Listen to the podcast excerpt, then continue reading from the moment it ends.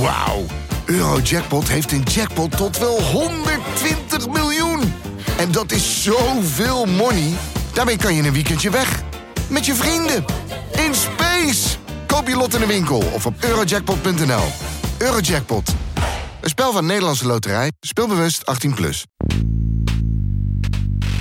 Ik geef het woord aan de minister-president.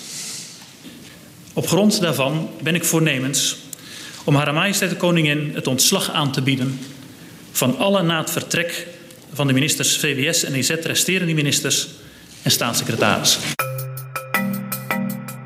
Dit is Betrouwbare Bronnen met Jaap Jansen.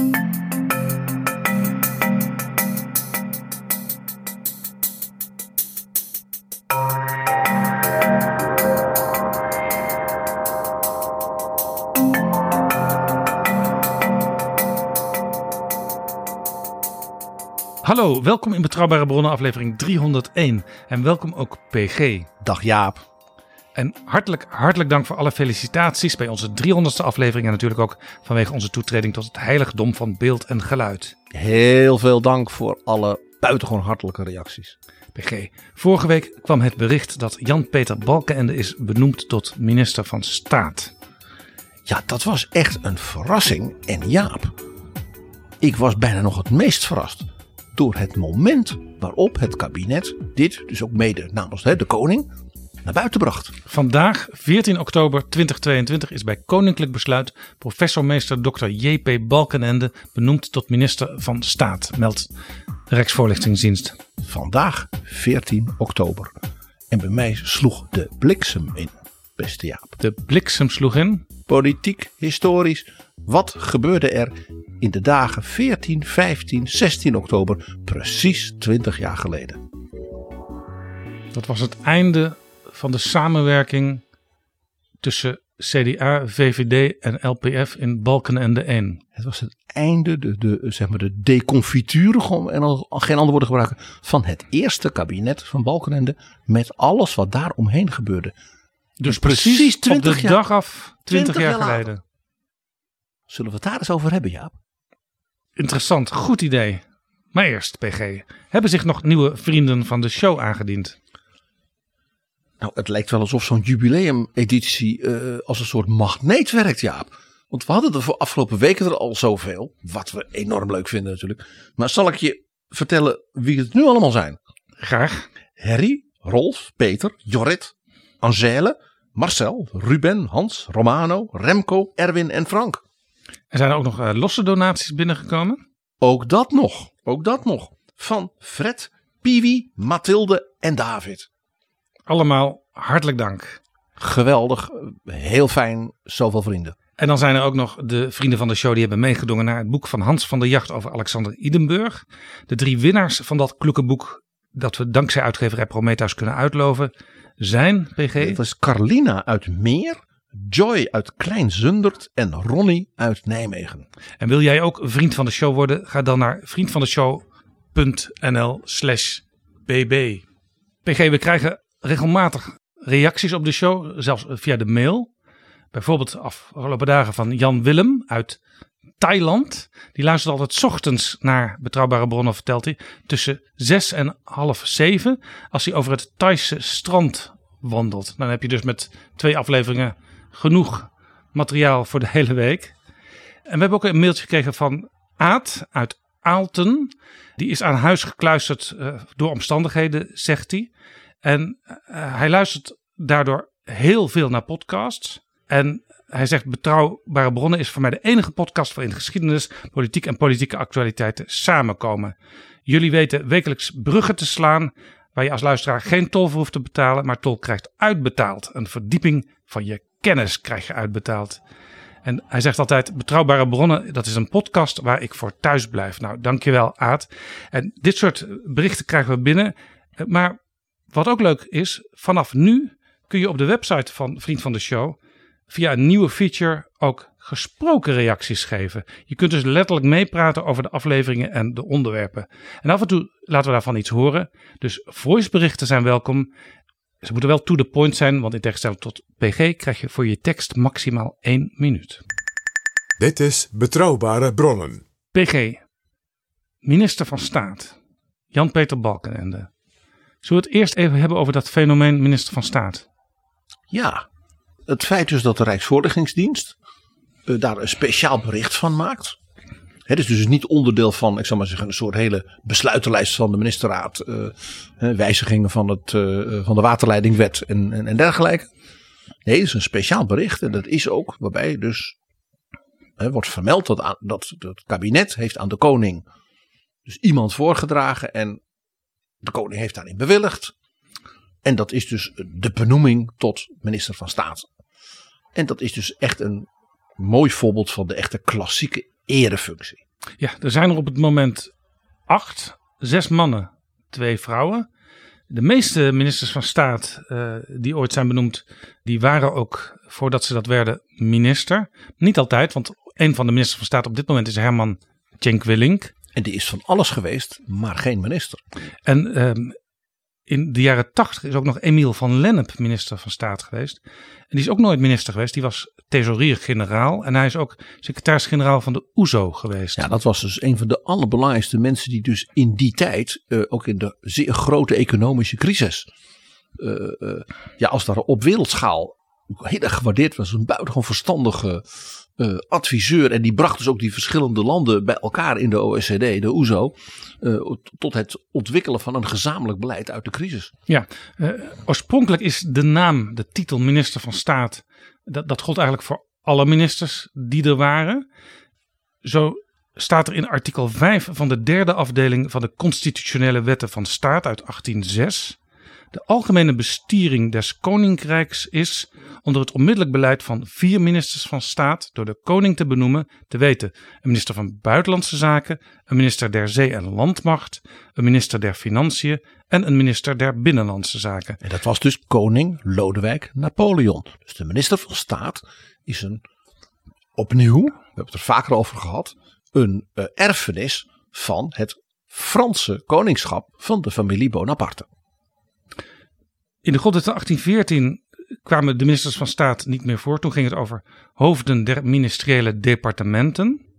En in 1815, dat is dus een jaar later al, is er sprake van ministers van staat die eigenlijk geen minister zijn als hoofd van departement, maar een soort topadviseurs die ook bij de, de kabinetsraad mochten zitten. Let op, dus onder koning Willem I, bij dat nieuwe koninkrijk samen met België, zoals wij dat nu noemen. Eigenlijk de vroegere Habsburgse Nederlanden, die dus één koninkrijk werden. Had je dus departementshoofden, die dus de naam van een minister waren voor dat terrein. En je had dus ministers, zeg maar zonder departement, die dus minister van staat waren. Maar die waren dus wel, uh, als de koning dat wilde natuurlijk, dus actief betrokken ook in de ministerraad. Ja, er zijn een aantal rare dingen gebeurd met ministers van staat. Uh, waarvan je zegt, uh, hoe kan dat?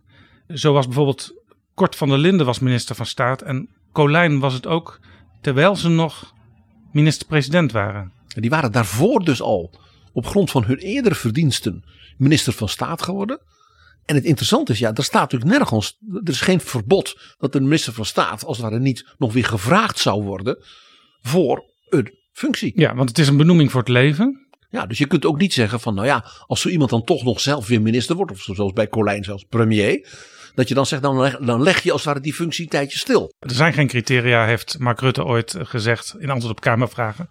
Maar eh, zeg maar een ongeschreven criterium is, je hebt geen hele duidelijke maatschappelijke positie meer in de zin van dat je, je ergens, bent, je bent ergens niet, voorzitter van bent. Of, of... Uh, ja, dat klopt niet. Je bent niet meer, zeg maar, partijpolitiek actief in publieke functies.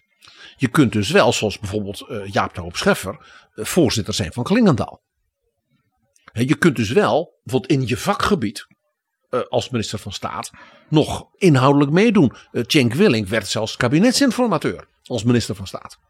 Dus dat kan wel. Maar het is niet zo dat Cenk Willink als daar dan zou hebben gezegd tegen Mark Rutte. Nou, ik wil wel minister voor buitenlandse handel worden. Ja. En daarvan heeft dat is, maar dat is meer gegroeid dus dan dat dat ergens ooit is vastgelegd. Dat men zegt van dat moet je dan niet meer doen. Nee, er zijn ooit een aantal uh, ministers van staat. Is, is de titel ontnomen omdat ze sympathiseerden met de, de Belgische revolutionairen? Dat is een hele reeks. vooral Frans, Franse uh, adellijke lieden uit de zuidelijke Nederlanden. Die dus ja, meededen met dus de rebellie van de Belgen tegen het uh, Oranjebewind. En de koning Willem I, die heeft ze dus allemaal ontslagen. En wie er ook uit is gegooid is Gijsbert Karel van Hogendorp. Want die was het niet eens met de begroting van de koning. Dat was een heel pijnlijke kwestie. Hogendorp was een van de mensen die toen Napoleon ten val kwam.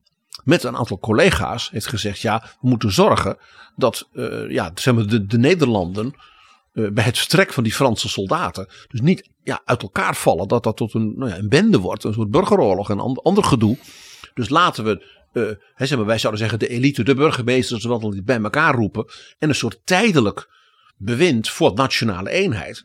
En Hogendorp heeft dus toen ook de prins van Oranje, die vanuit Engeland hè, naar Scheveningen kwam, ook toen uitgenodigd bij hem thuis, hè, op het Lange Voorhout in Den Haag, om met hem te praten. En toen hebben ze met hem dus nou ja, overeenstemming bereikt dat hij als het ware als soeverein zich zou voegen bij dat nieuwe bewind. En uh, het is dus heel pijnlijk dat binnen een paar jaar koning Willem I uh, met uh, Hogendorp, die als een zeer integer en verstandig man bekend stond, zulke ruzies kreeg. dat hij hem dus gewoon heeft ontslagen als minister van Staat. Dat was echt een persoonlijk soort wraakdingetje van de koning. Ja. Heel pijnlijk. En een bekende naam die, die ook ontslagen is, we hebben het alles over hem gehad, is Dirk de Geer. Onze eerste premier in de Tweede Wereldoorlog. Ja, dat is wel heel pijnlijk. Dat is dus de laatste minister van Staat. Uh, die dus uh, ja, op last van de regering dus gewoon die titel is afgenomen. Uh, en hij was dus ook nog een oud premier. dus niet zomaar iemand, om het zo te zeggen. Nou ja, hij was minister van Staat al in 1933 geworden. Ja. Daarna is hij dus nog premier geworden. Ja. En in 1947 is besloten hem die titel te ontnemen. En dat was dus na het onderzoek in de parlementaire enquête naar de rol van de Nederlandse regering in Londen. Uh, en ja, men had dus toen, uh, ja, ook op grond natuurlijk van de, de getuigenissen en ook van zijn eigen getuigenis, vastgesteld dat hij ja, in, als minister-president in die eerste fase in Londen wel buitengewoon ja, zeer zwakke rol had gespeeld. En zelfs in feite natuurlijk zijn collega's en ook de gevluchte regering, dus ook de koningin, volledig in de steek had gelaten. Heel pijnlijk. Het blijft PG altijd een beetje uh, vaag wanneer iemand wel en wanneer iemand niet tot minister van Staat wordt benoemd. Er zijn geen automatismen. Nee, dus, dus uh, het was ook bijvoorbeeld heel opvallend dat toen een, een aantal jaren geleden men een hele serie benoemde. Ook duidelijk vanuit het idee, dat moet toch ook gewoon wat vrouwen is minister van Staat uh, worden. En zo werd dus iemand als Sibylla Dekker en Winnie Zorgdrager minister van Staat. Ja, dat zijn de twee die het nu zijn op dit moment. En, en, en het zijn natuurlijk allemaal prima dames, maar geen mensen met een, ik zal maar zeggen, met het cv van een Marga Klompé. Of om eens iemand te noemen. Die ooit de allereerste was. Ja, maar die dus echt heel veel had gedaan. Zij waren toch niet heel lang minister en ook niet zo'n geweldige uh, staat van dienst als minister. Maar goed. Ja, is misschien een beetje het probleem van de overgangstijd waarin vrouwen in het bedrijfsleven nu met een inhaalslag bezig zijn. Ja, ja, en dan hebben ze nog soms niet zo'n palmares wat die mannen dan wel hebben. Dat, ik denk dat dat hier een rol speelt heeft inderdaad. Maar bijvoorbeeld iemand die daar zelf al over gesproken heeft, die het nooit heeft mogen smaken, dat genoegen is Dries van Acht. Ja, dat is inderdaad opmerkelijk. Dat is een, toch een zeer kleurrijke premier die uh, ook in een heel moeilijke periode, uh, en zeker ook, ik wil, laat ik even wijzen op zijn rol in hele grote terroristische ellende en gijzeling als minister van Justitie toch voor uh, toch wel een, nou, wat jij zegt, een palmares heeft gemaakt dat dat gezien mag worden. Ook nog daarna, hè, als uh, topman in Europa, waar we het ook wel eens over hebben gehad toen bij zijn negentigste verjaardag, zijn hele bijzondere, zeer hoge internationale carrière. Van Acht noemde het altijd een mysterie waarom hij niet uitverkoren was. Twee jaar geleden heeft hij in de televisiedocumentaire serie De Zware Jas van Beatrix daar iets over gezegd. Ik citeer. Hoewel ik vond dat ik destijds uitstekend met koningin Beatrix overweg kon, denk ik toch dat ze aan de samenwerking met de minister-president van de jaren 80, 81 en 82 geen juichende herinneringen heeft. Aan mij dus. En dan zegt hij: Ik ben ooit zo onverstandig geweest om aan een journalist te vertellen over een gesprek met de koningin. Dat ging over het feit dat ik ongelukkig was met de aanwijzing van papagaai. Dat is de Guy Fortman, tot informateur van het kabinet dat in 81 tot stand is gekomen. Ik had natuurlijk mijn waffen moeten houden over dat gesprek. En toen kwam de zweep van Beatrix erover en die kwam hard aan. Het is ook weer vooral helemaal Dries van Acht. Die onder het mom van ik had dat natuurlijk niet moeten doen. Het hele verhaal nog eens in geuren en kleuren doet. En daarmee natuurlijk op een bijzonder verfijnde manier weer wraak neemt op koningin Beatrix. Ja, Zo kennen we Dries van Acht. Ja, nou ja. eh, De aanleiding voor eh, dit gesprek is de benoeming van Balkenende. Daar schreef ooit het Algemeen Dagblad over. eh, Die zal het nooit worden, minister van Staat. Nou, dat blijkt dus niet uitgekomen te zijn. Maar er is altijd wel gefronst van... hé, hey, Van Acht is het niet geworden, maar Balkenende ook niet. En ik heb, ik zal het eerlijk toegeven Jaap, in mijn boek over de recente CDA-geschiedenis, tand destijds, toch ook, ja, toch wel duidelijk gemaakt dat het mij ook zeer zou verbazen. Als Balkenende, zeg maar, gedurende zeker het leven van koningin Beatrix, en nu prinses Beatrix, ooit minister van Staat zou worden. En misschien zelfs ook nog wel zolang eh, Willem-Alexander op de troon zit. Dus ik moet eerlijk zeggen, ik was ook enigszins eh, verrast, om geen ander woord te gebruiken. En die verbazing, PG, heeft denk ik alles te maken met eh, precies die opmerkelijke periode die jij al aanstipte bij aanvang van deze aflevering. Die oktoberdagen, nu precies 20 jaar geleden. Ja, vandaar mijn opmerking. 14 oktober, het bericht Balken en de minister van Staat. 15 oktober was het precies 20 jaar geleden dat prins Klaus in Delft werd bijgezet in de crypt van de Oranjes. Met die grote tocht, hè, met, die, met die koetsen hè, van de prins, met de familie achtergaan en natuurlijk de hele regering, de hele Tweede Kamer, alle vrienden. En, en, en men was heel, heel, heel verdrietig. Dat was een hele mooie, maar ook heel verdrietige me omdat men heel erg van die man had Wat ik me gehouden. herinnerde ook van die, die, die rit van die koets. eh, het was een dag met donkere wolken. Ja, en wat ook heel opvallend was, dat had men helemaal niet verwacht dat in Den Haag en Delft de mensen echt tienduizenden langs de route stonden. Het was, dat was voor de familie ook wel mooi natuurlijk. Het was duidelijk dat men had echt heel erg van Prins Klaus gehouden.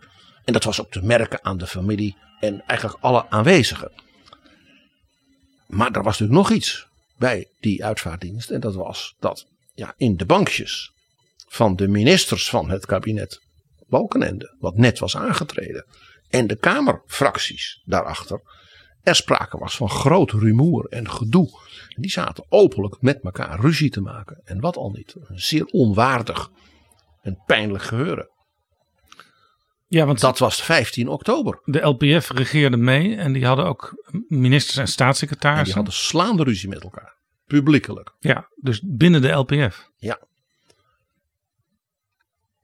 En nou, toen dus die uitvaartdienst voorbij was, heeft dus Balkenende het kabinet was daar opnieuw in vergadering gehad.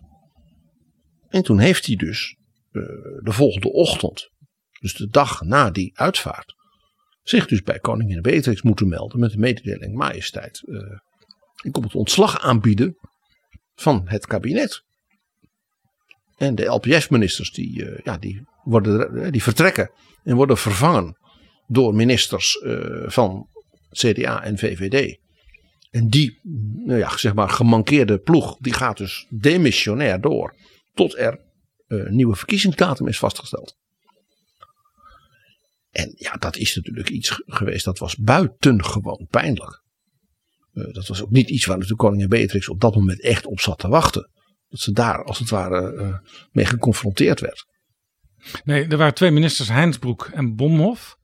Die maakten echt enorme ruzie met elkaar. Er was nog een ideetje binnen de LPF om een andere LPF'er als vicepremier naar voren te schuiven. Maar nog Heinsbroek, nog Bomhoff wilden wijken. Ja, Dus, was- dus vertrok de hele LPF maar. Ja, dus er was, er was dus groot gedoe binnen de ministersploeg van dus de, de lijst Pim Fortuyn. En er was ook binnen de Kamerfractie van die lijst Pim Fortuyn enorm gedoe. Die, dat was, die viel ongeveer uit elkaar. Men had ook de fractieleider al afgezet en weer vervangen. En, eh, en tussen die Op het laatst was er ook bijna niemand meer die nog fractieleider wilde worden. Ja, en tussen die ministers en die, zeg maar, v- geestverwante Kamerfractie. eh, was er ook voortdurend gedoe. En ja, Balkenende was dus op dat moment net minister-president. En ja, die, het was natuurlijk gewoon ook voor hem onmogelijk om daar nog enige discipline en enige lijn in te krijgen. Het is tijd voor een advertentie. Jaap, ken jij de Volkskrant? Ja, natuurlijk. Daar heb ik al jaren een abonnement op. Prachtige krant. Ik lees hem voor het nieuws. Ze hebben een hele goede politieke redactie. En de scherpe analyses en achtergronden. En op zaterdag het Volkskrant Magazine. En, dat spreekt mij als maker van betrouwbare bronnen zeer aan, het katern Boeken en Wetenschap. Dat sleur ik er als eerste altijd uit op zaterdag, Jaap. Dus ja, dat herken ik wel. Jij hebt geen proefabonnement nodig. Nee, maar onze luisteraars misschien wel. Ja, in tijden als deze. hè, Denk eens wat er weer allemaal aankomt. Het is wel een idee. Wat bieden ze? Politiek nieuws, internationaal nieuws, boeken, wetenschap. Maar ook eh, natuurlijk recensies, kunst, media. Dat is eigenlijk van alles. Columnisten, Bert Wagendorp bijvoorbeeld, Jonica Smeets. Nou ja, eigenlijk een heel breed palet. Ja, dat weet ik allemaal wel, PG. Ik lees die krant met veel plezier immers al jaren. Maar ik bedoel, hoe zit dat proefabonnement op de Volkskrant in elkaar? Oh ja, kijk, wat ze mij hebben verteld is dat je tot 25 november vier weken de Volkskrant voor 4 euro op de mat krijgt. Dat is geen geld. En als je hem nu alleen digitaal wil, Dan kan het zelfs acht weken voor diezelfde 4 euro. Ga voor een proefabonnement naar vk.nl slash proberen. vk.nl slash proberen. PG, heb jij eigenlijk al een abonnement? Om aanwezig te zijn bij de bijzetting van Prins Klaus in Delft, gingen de kabinetsleden in de bus op pad. Je hoort achterin volgens uit de Avro-documentaire De Erfenis van Pim, 87 dagen ruzie. De LPF-ministers Eduard Bomhoff, Herman Heinsbroek, Roelf de Boer, VVD-minister Hans Hogevorst, Kamerlid Gerard van As en VVD-minister Remkes. En ik ging in de bus naast eh, Rolf de Boer zitten, denkend van, nou, misschien kunnen we eh, allemaal nog een beetje plooien of misverstanden oplossen of wat dan ook. Bomhoff hield hofhouding. Die, die, die, iedereen moest bij hem komen en met hem praten. Die was nog steeds met lobbyen bezig. Daarna om mij er alsnog uit te krijgen. Waar overigens door mij met geen woord gewisseld is over de situatie eh, in het Haagse. Want ik had dat uitermate ongepast gevonden. Het enige waar hij over wou praten was uh, het verkeer. Hij zei, kijk eens wat mooi, nou rijden we over de linkerbaan... want dan kunnen we helemaal zo mooi doorrijden... en de brede politie heeft die uh, weg afgezet. En, en daar zat hij allemaal over te praten. Ik dacht van, nou, misschien nog iets belangrijkers om over te praten. Eigenlijk werd er al enorm druk gespeculeerd over het einde van het kabinet... En daar zaten we natuurlijk heel veel met elkaar over te praten in de bus. En ik geloof dat het ook op de kerkbankjes nog wel uh, gebeurd is. Het was natuurlijk een vreselijke vertoning. Mij werd verteld bij terugkomst van Kamerleden van de LPF... die in Delft waren geweest, dat die hadden dus gesprekken opgevangen... op het toilet of bij het toilet van de kerk in Delft. Notabene dat daar al gesproken werd over de val van het kabinet Balkenende 1. En of er precies onderhandeld is, dat weet ik niet. Maar uh, de geruchtenstroom, het gedoe eromheen, uh, dat was totaal ongepast. Het kabinet heeft net iets langer gezeten dan het, het kabinet van Liz Truss in het Verenigd Koninkrijk afgelopen zes weken. Nou ja, de, de, de toestanden, uh, laat ik zeggen, zowel binnen die fractie als binnen het kabinet van de LPF doen inderdaad wel een beetje denken aan ik zal maar zeggen, de, de, de Tories onder leiding van Liz Truss. Al zal ik Jan-Peter Balkenende dus ook nooit vergelijken met Liz Truss. En dat terwijl heel veel mensen destijds het idee hadden. Die LPF, dat wordt nog wel wat. Hè? Meteen in één klap als grote partij de Kamer in. Meteen het kabinet in. Ja, want het is misschien toch wel goed. Om even twintig jaar terug te kijken, Jaap. Want er gebeurde toen wel het een en ander en had dus, dus uh, nou ja, enorme impact op de loopbaan van de toen jonge, net aangetreden minister-president Balkenende. De, als je op dat moment zou hebben gezegd, over twintig jaar wordt hij uh, benoemd als minister van Staat. Vanwege zijn grote verdiensten voor het vaderland. Dan denk ik dat een heleboel mensen hadden gezegd, pardon? De, de beeldsvorming was toch, hij heeft dat kabinet, nou dat valt in brokken uit elkaar. Hè, die, die, die vertoning tijdens die uitvaartdienst. Ja. Dat was, men vond het, en begrijpelijk, een schande. Ja, wat daar zijn er natuurlijk nog, nog drie andere kabinetten Balkenende gekomen. Inderdaad. Inderdaad. Dus misschien is het toch wel aardig om nog eens even terug te kijken naar precies 20 jaar geleden, Jaap. Dat kabinet. Ja, dat was natuurlijk wel iets aparts. Hè, men had dus mensen eigenlijk van buiten de Haagse politiek binnengehaald.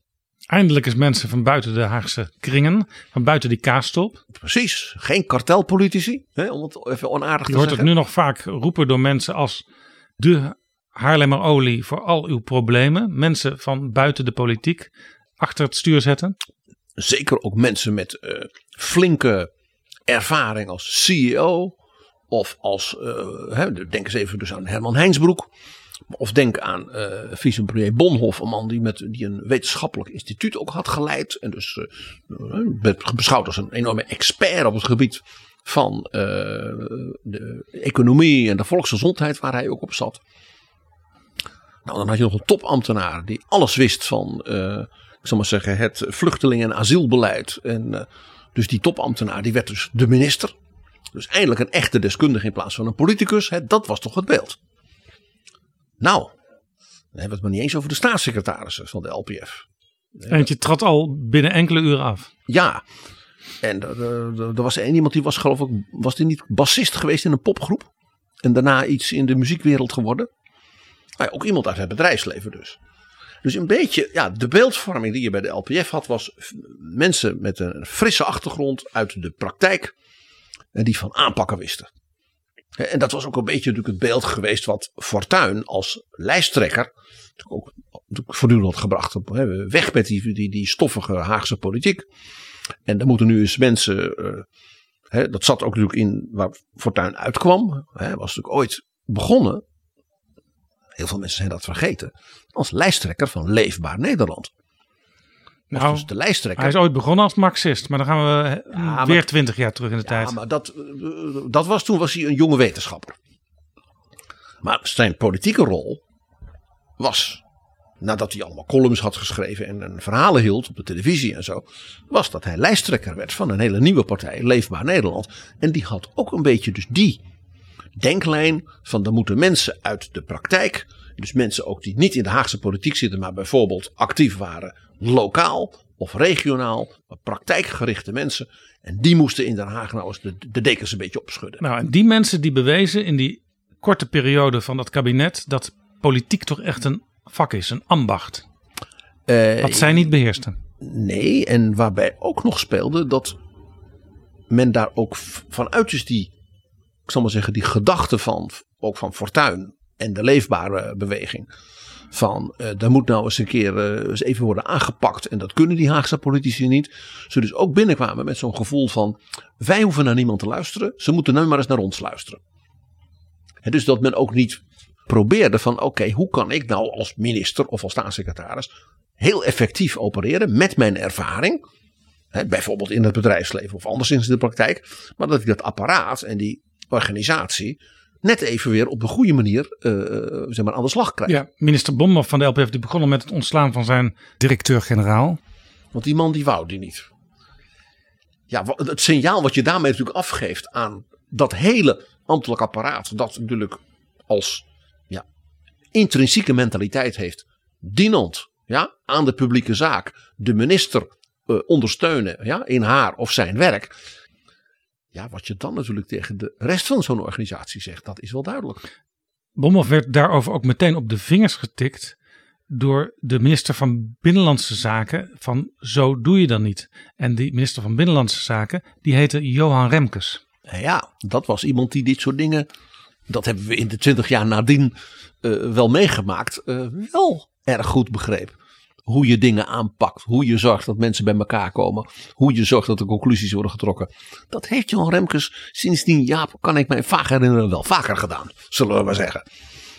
Ja, dat was dus heel kenmerkend, dat dus die Dat, dat men vanuit een bepaalde mentaliteit en ook vanuit een bepaald verwachtingspatroon over bijvoorbeeld het functioneren van zo'n ministerie, in dit geval dus een buitengewoon negatief, een argwanend verwachtingspatroon, binnenkwam. En dat was dus heel opvallend. Ja, hier blijkt dus ook uit dat je het ambacht niet beheerst. Want als je de hoogste baas van alle ambtenaren ontslaat, dan zal dat ertoe leiden dat die ambtenaren niet meteen genegen zijn om dan heel innig met jou te gaan samenwerken. Nou En dat natuurlijk dat die hele organisatie dan zegt, ja laten we even afwachten eh, ja, wie dan de nieuwe is. En hoe, ja, dat zo'n zo'n hele organisatie ja, wordt dan natuurlijk verlamd. Want die weten ook niet van hoe moeten we met deze nieuwe minister omgaan. Nee, en misschien heb je ook wel het idee, hoe, hoe lang zal dit duren? Misschien gaan we voorlopig maar even dingen op de lange baan schuiven. En alleen als de minister ernaar vraagt, dan gaan we er iets mee doen. Dat is natuurlijk wat je dan krijgt bij zo'n verlamming. Ja, en, en, en bijvoorbeeld eh, eh, eh, de heer Rijnsbroek, die kwam op economische zaken. En ja, die had zoiets van, ik ga nu doen wat ik in het zakenleven ook altijd doe. Gewoon orders geven. En ja, dat als hij een bepaald plan eh, of een goed idee had. Of, of dat hij zei vanuit het regeerakkoord pak ik dit belangrijke onderwerp op.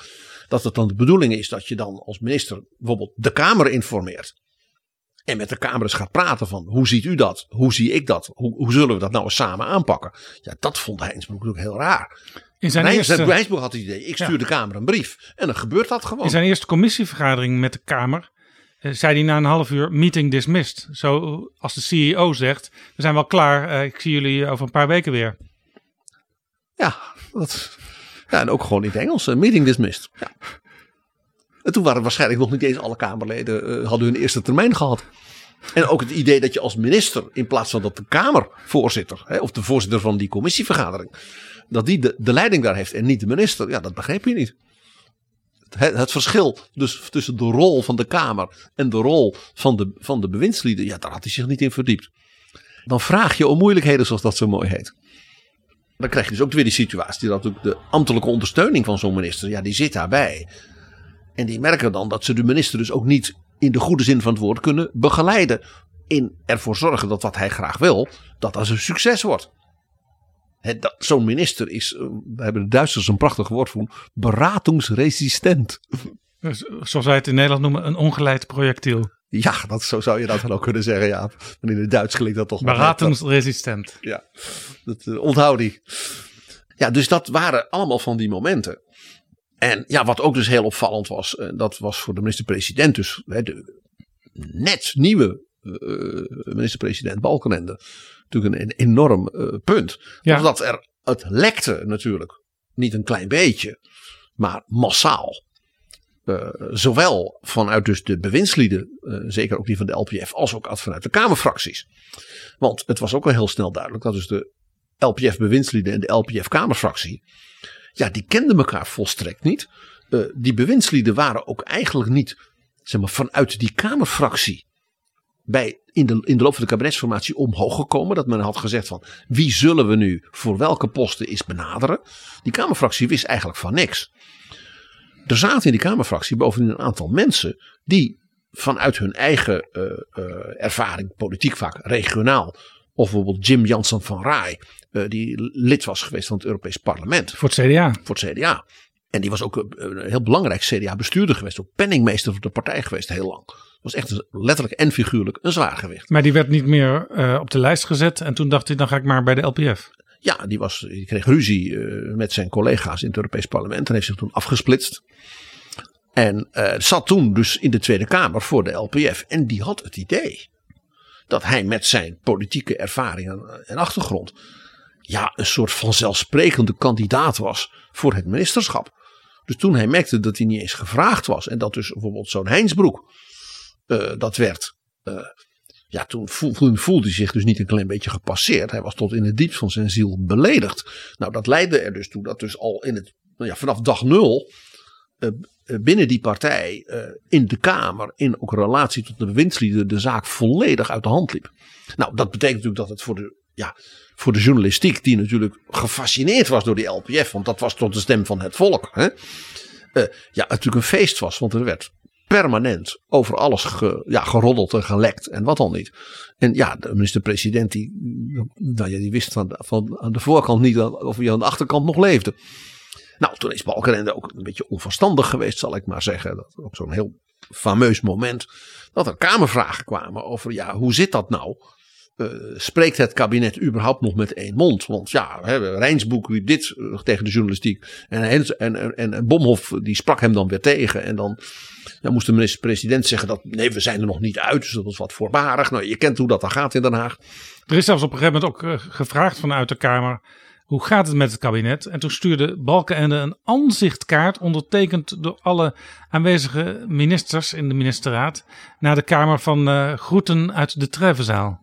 Dat is een kaart van uh, de Trijvenzaal. En uh, het antwoord luidt al dus, geachte voorzitter. In antwoord op de mondelinge vragen van de geachte afgevaardigde Rozenmuller en anderen. groeten wij u in gezamenlijkheid en eenheid vanuit de ministerraad. En deze brief is ondertekend door alle aanwezige ministers. Ja, dat was inderdaad dus uh, een beetje ja, die wat studenticoze kant die Jan-Peter Balkenende altijd heeft gehad. Ook tot de dag van vandaag. Uh, die misschien in het licht van de situatie van dat moment niet helemaal de juiste toon was. Zal ik het nou zo zeggen, Jaap? Dat was niet heel slim. En dat werd dus uh, door de uh, mensen in de Kamer, werd dat beschouwd als van, ja, we worden volstrekt niet serieus genomen. En dat was natuurlijk precies de indruk die het kabinet niet moest wekken. Gelet op het feit dat een aantal van die ministers, je noemde al Heinsbroek, toch al de indruk wekte dat ze überhaupt geen idee hadden wat ze moesten met de Kamer. Van, ja, die Kamer is al helemaal lastig. Hè? Meeting dismissed. Ja, als je dan ook nog een answerkaart stuurt van u krijgt de groeten, dan uh, oeh. Er waren ook allemaal mensen die echt op een achtermiddag bij elkaar waren geraapt. Want Fortuyn kende een heleboel van die mensen eerst van zijn kamerlijst niet eens. Maar toen hij natuurlijk noodlottig stierf, toen moesten die ministers en die staatssecretarissen worden gezocht. En uh, dat waren ook mensen die misschien nog nooit zelfs met Pim Fortuyn gesproken hadden. Nou ja, dat gold voor een overgrote deel van de Kamerfractie ook. Maar dat gold helemaal voor die bewindslieden. Dus er was ook geen sprake van dat dus die bewindslieden als, ik zeg maar, als club, zeg maar als team, konden functioneren vanuit het idee van we hebben nog bijvoorbeeld met Pim Fortuyn als de oprichter en inspirator van de partij gesprekken gevoerd. Waarbij we dus ongeveer weten. Nou, dit is de, zeg maar, de lijn. Die zit ook in het verkiezingsprogramma, als het ware. En hè, daar zit wat we noemden het gedachtegoed van Pim in. Ja, dat was er gewoon niet. Nee. Uh, op een gegeven moment zei Matte Herbe, dat was de fractievoorzitter, dat hij een lijntje met Pim had. Uh, dus, dus hij wist wel ongeveer wat Pim had gewild. Maar ja, dat was natuurlijk ook een, een lucky guess van hem. Want uh, Herbe was een, ja, een, een ambtenaar van het ministerie van Defensie, die ook zomaar in de politiek terecht was gekomen. En die een beetje als een soort voorlichter, uh, een beetje met, met, met Fortuyn had meegewandeld in die verkiezingscampagne. Maar ja, het feit ook dat men hem fractievoorzitter maakt, dat gaf ook aan dus iets van hoe men dus keek naar het functioneren van de Tweede Kamer. We maken een voorlichter, die dan bij ja. de campagne wat, wat, wat de persberichten deed. Hij is onze woordvoerder. Want we zitten in de Tweede Kamer, dat is eigenlijk vooral dus een mediaverschijnsel. De Tweede Kamer is daar om in de media te komen. Ja, in die tijd hadden ze nog niet die telefoons waarmee je filmpjes kon maken, maar dat had er heel goed bijgepast. Ik denk dat het ons land veel is bespaard. Want de gedachte dat je filmpjes zou hebben gehad van de fractievergaderingen van de LPF. Uh, uh, dat, nou, ik geloof niet dat we daar blijven. Ik denk dat al heel snel in, in, in een bepaalde fase van hun bestaan. Uh, er heel veel zou zijn getaped. Zonder dat andere deelnemers aan zo'n vergadering het wisten. Want onderling was het natuurlijk ook ja, haat en nijd, om geen ander woord te gebruiken. Zowel dus in die ministersploeg, als in die fractie, als tussen die ministersploeg en die fractie. Ja, het idee was natuurlijk van Pim Fortuyn en mensen om hem heen, zoals Matt Herbe. Als Pim straks de boel leidt, dan wordt dat wel een eenheid vanzelf. Want ja, iedereen is dan ter plekke zo geïnspireerd door Pim. Jaap, daar, daar raak je een heel, een heel belangrijk punt. Uh, het functioneren van de LPF is natuurlijk bepaald geweest door drie factoren. Uh, waarvan de eerste misschien wel een beetje heel snel vergeten is. En die factor is dat de LPF natuurlijk gewoon niet bestond. Hè? Pim Fortuyn was de lijsttrekker van de nieuwe partij Leefbaar Nederland. Dat was een project van, toch in belangrijke mate, van Jan Nagel. En die had een heleboel uh, zeg maar, lokale en regionale partijen. Ja, met name sterk eerst in Utrecht, Leefbaar Utrecht en toen Leefbaar Hilversum. Maar er waren ook een heleboel andere lokale. En er waren ook lokale partijen die zich ineens ombouwden tot Leefbaar puntje puntje. Ja, dus die bekenden zich als het ware tot elkaar. Het werd een soort nationaal gebeuren van regionale en lokale politici. Dus die zeiden van ja, wij willen in Den Haag dat ook het geluid vanuit dat plaatselijke en regionale Ja. meer voort. En minder die nationale, we zouden ze nu zouden zeggen, kartelpartijen. En dat was niet per definitie heel rechts of heel links, maar dat was inderdaad vooral lokaal georiënteerd. Ja, en het was dus in dat opzicht wat een vanaf het begin wel een wat, zoals het men noemt, wat populistische beweging. Dat was namelijk anti, anti-Den Haag, een beetje anti-politiek. Ja, anti de elite Ja. ter plaatse. En mensen uit de, van de gestampte pot, uit de praktijk, die zouden in Den Haag wel eens een beetje de zaak allemaal opschudden. En dat element zat er zeker ook in. En Jan Nagel, als de, ja, de geestelijk vader daarvan en de organisator en de, de, de, de eminence grise van die partij, die zocht een lijsttrekker en vond Pim Fortuyn. Pim Fortuyn is dus vooral nationaal een zichtbare figuur geworden door Jan Nagel. En door dus dat nieuwe mechanisme van Jan Nagel, Leefbaar Nederland. Dus die bekende eh, filmpjes, die iedereen kent natuurlijk van Fortuyn. Van eh, ik heb er zin aan en at your service. Dat was niet de LPF. Nee. En het voordeel eh, richting de Tweede Kamerverkiezingen dat er eerder al gemeenteraadverkiezingen waren en Pim Fortuyn ook Leefbaar Rotterdam leidde en daar een enorme klapper maakte bij die verkiezingen. Ja, maar dat, Jaap, dat, ook dat is weer zo'n ding wat men zich achteraf anders is gaan herinneren. De Leefbaarbeweging had dus als nationale partij bedacht. Als we nou in de aanloop naar die Kamerverkiezingen in die gemeenten een succes kunnen maken. Dan is dat natuurlijk een aanjager voor de peilingen voor Leefbaar Nederland richting de Kamerverkiezingen. Want dan bewijzen we, ja, grote delen van die lokale, regionale kiezers, die willen dit. Dus dat was ook vooral een soort aanjager voor die nationale campagne. En om eh, dat als het ware nog e- een soort extraatje te geven, heeft men dus de lijsttrekker nationaal, Pim Fortuyn, als het ware gevraagd om voor een compleet nieuwe, want die bestond daar nog niet, eh, lijst in voor de Rotterdamse gemeenteraad, om daar ook als lijsttrekker op te treden. Het was dus nooit de bedoeling dat hij als nationale lijsttrekker daar in Rotterdam zo een enorme lokale campagne ging voeren en daarna bij spreken wethouder zou worden of iets dergelijks. Het was gewoon een PR-actie. En Fortuyn woonde in Rotterdam en hij was daar eh, bekend als de bonte hond. Dus hij, het zorgde ook meteen voor PR voor dus die plaatselijke lokale lijst. Het interessante is dus, op het moment dat die gemeenteraadsverkiezingen daar waren, was die kandidatuur voor de gemeenteraad van Rotterdam in feite de enige politieke kandidatuur die Fortuyn nog over had. Want Fortuyn was inmiddels uit Leefbaar Nederland gezet. Ja, want ze vonden daar langzamerhand toch ook dat hij te ver ging met al zijn uitspraken. Met name eh, Steendes Aanstoot was een interview op een zaterdag in de Volkskrant. Waarin hij zei: We moeten dat artikel 1, het antidiscriminatieartikel van de grondwet, maar niet meer zo serieus nemen. En hij zei ook in het interview: dat was natuurlijk helemaal erg intern in die club voor dat bestuur. We moeten ook al die uitspraken van dat bestuur maar niet zo serieus nemen. Ik ben de lijsttrekker. Ja, want daar speelde een belangrijk element. Dat was dat Jan Nagel met Fortuyn afspraken had gemaakt bij de start van het lijsttrekkerschap. Ja, hij, hij moest in zekere zin in de touwen gehouden worden. Dus hij had gezegd van jij gaat het verhaal houden van leefbaar. Nou heb jij eh, in jouw boeken en je columns allemaal hele interessante ideeën gebracht op het gebied van de, de, de, de sociale zekerheid en wat. En dat is allemaal prima.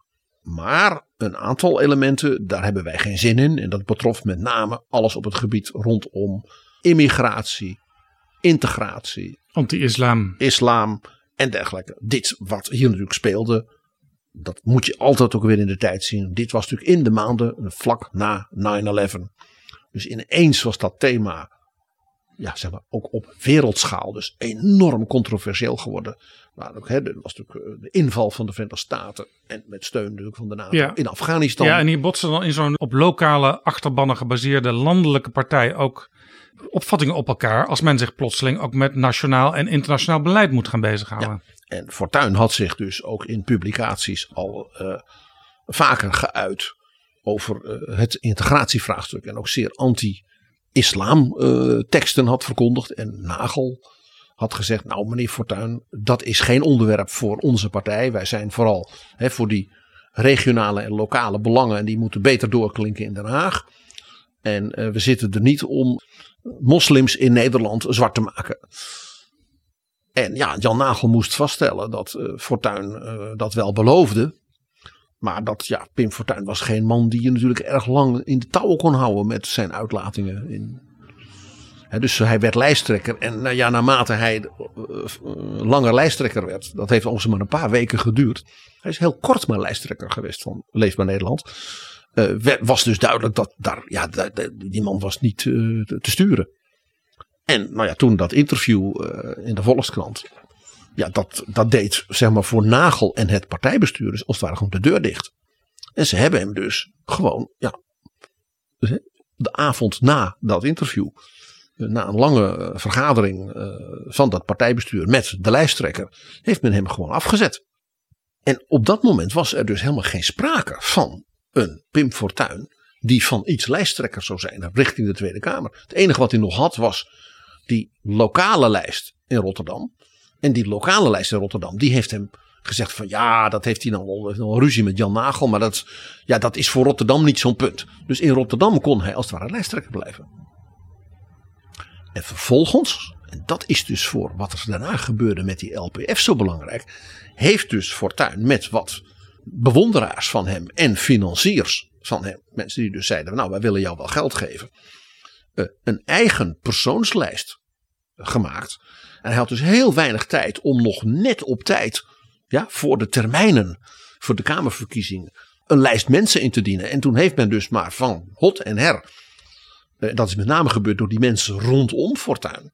Ja, vandaar ook die naam Lijst Pim Fortuyn. Ja, men had zelfs niet meer een partij kunnen oprichten met een bepaald eh, motto of een eh, beginsel of iets dergelijks. Het was een lijst gekoppeld aan dus de nummer één van die lijst. En dat was Pim Fortuyn. Dus heel belangrijk voor de zeg maar, verdere ontwikkelingen van de LPF is, is dat die partij eigenlijk niet bestond. Het was een lijst van mensen die op het laatste moment ja, van alle, allerlei hoeken en gaten bij elkaar waren gebracht. Door allerlei mensen in zekere zin, behalve door Pim Fortuyn zelf. Er zat niet één iemand in die, in die hele, op die lijst en in die fractie later, die je kon beschouwen als bijvoorbeeld een vertrouweling. Of een geestverwant van Fortuyn, met wie die bijvoorbeeld al uit de tijd hè, aan de universiteit ideeën had eh, gedeeld. Er zat eigenlijk niemand in die fractie die Fortuyn kende. En ook niemand van die Nou. fractie kende Fortuyn. Eentje wel, Vic Bonker, die was van de Universiteit van Maastricht. Maar de meeste inderdaad, dat was vrij vaag allemaal. En die waren ook eh, zeg maar eerder door Matt Herbe en zo op de lijst gezet dan door Pim. En vanuit die financiers. Die uit hun netwerk. Op het moment dus dat die LPF als het ware als organisatie dan ineens ja, moet gaan, gaan functioneren. En dan ook nog hè, in natuurlijk hele, ook voor mensen natuurlijk zeer dramatische, emotioneel natuurlijk ingrijpende omstandigheden. Namelijk dat hun lijsttrekker vlak voor de verkiezingen was vermoord. Was er dus, ja, er was niks wat die mensen samenbond. Nee, het bindmiddel was weg. Het bindmiddel was er al niet geweest. En voor zover het er had kunnen zijn, bijvoorbeeld in de persoon van Pim Fortuyn, was het weg.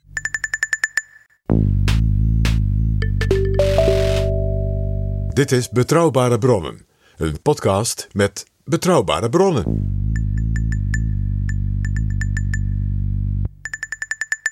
En we praten over wat er gebeurd is precies 20 jaar geleden rondom de lijst Pim Fortuyn en het eerste kabinet Balkenende. Het was ook de vraag wat er gebeurd zou zijn als Pim wel die lijst tot het einde had kunnen trekken.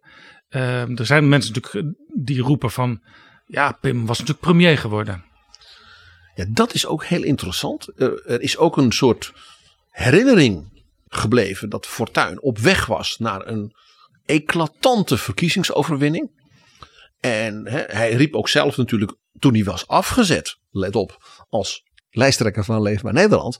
Toen riep hij, ik word de minister-president. Vergis je niet. Ik word de minister-president van dit land. We weten dat hij op dat moment in wanhoop was, omdat hij het idee had dat, ja, dat dit het einde was van zijn ja, loopbaan. En ook dat, dat, hij, ja, dat hij eigenlijk eh, hij was geruineerd in een aantal opzichten. En die vrienden van hem en ook die financiers, die hebben hem weer, nou ja, ik zeg maar zeggen, een beetje moed gegeven. En zo is die LPF ontstaan. Dus de, het idee ja, dat Fortuyn, die dus die fractie, hè, die mensen van die lijst in feite niet kende. Dat die erin geslaagd zou zijn om in die nieuwe Tweede Kamer als fractieleider daar een team van te maken. Ja, Fortuyn was natuurlijk nooit zo bekend geweest in zijn leven daarvoor als een teamleider. Een erg verbindende figuur. Waar Pim komt, komt ruzie. Was het bekende motief al uit de Universiteit in Groningen. Ja. En nog een tweede ding. Dat idee dat Fortuyn op weg was naar een eclatante overwinning. En dus naar het torentje. Dat is een mythe. De LPF is, zolang Fortuyn leefde, in de peilingen nooit meer geweest dan partij 4, misschien een keer partij 3, meestal partij 4 in omvang in de peilingen. Dus Partij van de Arbeid, VVD en CDA waren altijd groter in de peilingen. Soms een klein beetje groter, soms wat meer dan de LPF. Waar komt dat verhaal vandaan? Nou, dat is heel helder. De ochtend van 6 mei, waarop hij het eind van die middag werd vermoord in Hilversum, stond in de Volkskrant een artikel. En dat was een verhaal van een trendwatcher.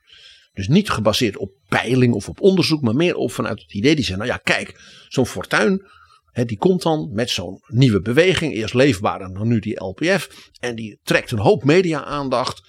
En dat is, mensen vinden dat interessant. En dus bij peilingen zie je dat mensen zeggen: Nou, ik denk wel dat ik op hem ga stemmen.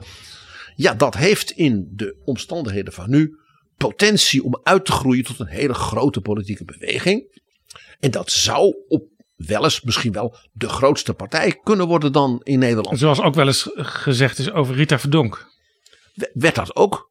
Zo, dat was dus meer een soort trendwatcher die zei: kijk, als zich dat verder doorontwikkelt, dan kan zo'n kan zo'n fortuin misschien wel 35, 40 zetels halen. Dat is dus ook in de emotie na die moord, als het ware in de herinnering blijven hangen als hij stond op het punt van 40 zetels te krijgen, volgens de peilingen. En ja, dat heeft hij niet kunnen krijgen, want toen is hij vermoord. als je dus heel nuchter kijkt naar de feitelijke ontwikkeling van dat voorjaar. Ja, dan zou je kunnen zeggen als het als die verschrikkelijke dingen niet waren gebeurd met de arme man. Dan had hij op 15 mei, nou, ik noem eens wat, uh, 2, 23 zetels gehaald. Wat natuurlijk een prestatie van formaat was. En dan was misschien de VVD had er 24 gehad en het CDA 28 ja, en de Partij de van de Arbeid. Het werden er 26. En de Partij van de Arbeid 29. Ja. Die 26 zetels die de LPF uiteindelijk kreeg, waren dus ook, die pasten ongeveer wel in zeg maar de, de, de bandbreedte van eigenlijk dat hele voorjaar van de peilingen. Ja. Ergens rond de 25, Alleen het ging ietsje meer, met de, de partijen die tot dan toe acht jaar samen geregeerd hadden. eh, Partij van de Arbeid, VVD en D66 ging het, steeds slechter in de peilingen. En ook bij die uitslag uiteindelijk. Ja, want wat is het meest opmerkelijke geweest? Dat dus in die peilingen eigenlijk het beeld heel lang eh, tamelijk stabiel was. Namelijk vier partijen die nou ja, ergens tussen de 20 en de 30 zetels zaten. Dus Partij van de Arbeid, CDA, VVD en de LPF. Eerst leefbaar, daarna de LPF. Want leefbaar donderde meteen in elkaar toen Fortuyn met zijn eigen lijst kwam. Dat was op zichzelf opmerkelijk. Dat leefbaar was dus ook eigenlijk geen levensvatbaar iets gebleken. Dus wat er na de dood van Fortuyn gebeurde, is dat dus als het ware de aanhang voor de LPF ging iets omhoog naar zeg maar, de bovenkant van die bandbreedte. Dus rond de 25, het werd er 26. De Partij van de Arbeid en de VVD zakten als het ware wat in die bandbreedte. En die kwamen eh, eh, zeg maar tussen de 20 en 25 uit. Dus die zaten aan de onderkant van die 25. Maar er was dus één partij, en dat was het CDA onder leiding van Jan-Peter Balkenende, die sprong als het ware uit die nou ja, bandbreedte en ging naar in de 40. Dus een interessant punt om te onthouden in dit verband ook, Jaap. Het CDA had op dat moment in de Tweede Kamer 29 kamerzetels. Dus eigenlijk ging het CDA ervan uit dat met Jan-Peter Balkenende als de nieuwe jonge lijsttrekker het CDA waarschijnlijk nog wat onder die verkiezingsuitslag van 1998 zou Ja. blijven. Ja. Men was dus al heel tevreden geweest als Balkenende erin was geslaagd 5, 26 zetels van die 29 te behouden. Want dan had het CDA wel een, ja, een positie om als daar in de kabinetsformatie een rol te spelen. In brede kring werd ook in het CDA verwacht dat na de Kamerverkiezingen, hè, met dus vier partijen van zeg maar tussen de 20, 25 en 30, er een coalitie zou komen van Partij van de Arbeid, CDA en GroenLinks. Eh, waar ook GroenLinks-leider Rozenmuller heel nadrukkelijk vanuit ook had uitgestraald dat hij bereid was om als het ware op die manier ja, een eh, constructieve regeringsrol te gaan spelen. Hij vond daar iets GroenLinks wel aan toe. Dus er zou een combinatie denkbaar zijn toen van het CDA en GroenLinks. Met de Partij van de Arbeid. Dus twee relatief grotere, zeg maar klassieke partijen. En dan GroenLinks erbij als een nieuwe partner die nooit eerder had meegeregeerd. Dat was een beetje het idee. En Pim Fortuyn heeft dus ook in die tijd ook eigenlijk zelf altijd ge- uitgestraald dat hij wel wist dat ja, die lijst van hem, dat dat allemaal mensen waren waarvan hij ook niet wist wat hij ermee aan moest. En als dan hem werd gevraagd, ja maar stel je nou voor dat we eh, geweldig succes hebben en eh, we zouden kunnen gaan meeregeren. Eh, Fortuyn heeft dus toen gezegd van nou, dan eh, ga ik met Hans Wiegel praten. Fortuyn heeft dus persoonlijk nooit ingeschat dat de LPF als het ware in dat opzicht een kans had. Dus eigenlijk was hij realistischer daarin dan al die mensen om hem heen. Hij wist dat het misschien helemaal niet zo'n succes zou worden als hij zelf, bij wijze van spreken, het torentje zou gaan bezetten. Nou ja, hij had waarschijnlijk een vrij realistische inschatting van wat die LPF als club eh, in de Kamer eh, ja, zou gaan voorstellen. En misschien toch ook wel van zijn eigen rol daarbij. Ja, hij had dus in feite al Hans Wiegel een beetje achter de hand. Mochten ze toch nog zo'n zware rol krijgen dat ze misschien wel de minister-president zouden kunnen leveren. Dan wel dat ze de, dan de VVD eh, erbij konden halen. En dan als het ware de VVD de premier aanbieden.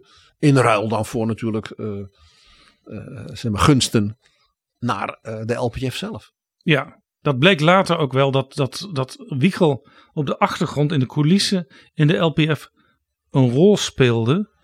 Sterker nog, Wiegel heeft het op een gegeven moment ook eh, beaamd toen ik hem samen met Jean Domen sprak voor het Algemeen Dagblad in de kabinetsformatie. Toen het hele kabinet nog gevormd moest worden op 11 juni 2002. Dus dat is belangrijk om te noteren. Toen was dus Pim Fortuyn was vermoord.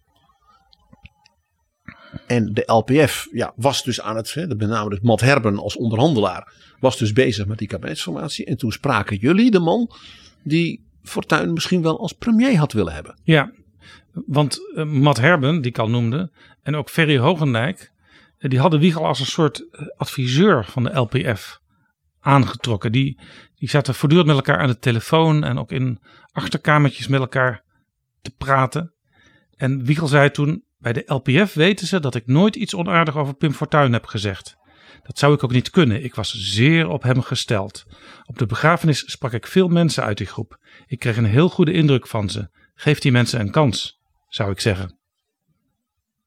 Je hoort dat Wiegel dacht, wie weet, zit daar nog wat in. Ja, en wat jij net zei, uh, misschien zou dan Wiegel op een bepaald moment wel door VVD en LPF gezamenlijk naar voren kunnen worden geschoven als premierkandidaat.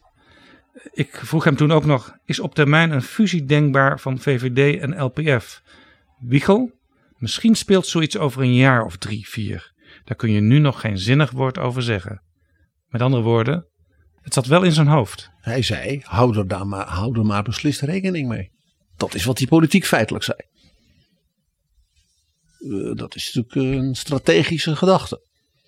Vanuit het idee die LPF zonder Pim Fortuyn, dat, ja, dat is een leiderloze club. Dat kon hij, ja, dat kon hij niet alleen zien, dat had Fortuyn in feite zelf ook wel gezien. Ja, interessant. Dus, dus dan is de kans groot dat als je ze een beetje bij elkaar kunt brengen, nou, dat er nieuwe mogelijkheden zijn. Ja, interessant dat je uh, die mogelijkheid noemde dat het CDA en de Partij van de Arbeid met GroenLinks een kabinet zouden vormen. Dat heb ik in die tijd en ook daarna nog wel bevestigd gehoord. Ook wel uit wethouderskringen bijvoorbeeld van, eh, van GroenLinks en CDA. Uh, was natuurlijk ook een, een spannend moment op een gegeven moment toen er een debat was in Rotterdam. Waar met name Paul Rozemuller nogal ja, lastige vragen stelde aan Fortuyn. En Fortuyn toen op een gegeven moment zijn, zijn microfoon afwierp en uit dat debat wegliep. Fortuyn die wist dus wel degelijk dat, dat met name Rozemuller en zijn partij ja, in de coulissen stonden om een rol te gaan spelen. Wat ik merk bij jou in het debat, dat is dat op het moment dat jij bekritiseerd wordt op je kwetsbare punten, dat je theater maakt en dat je niet inhoudelijk reageert. En daar zit jouw zwakte.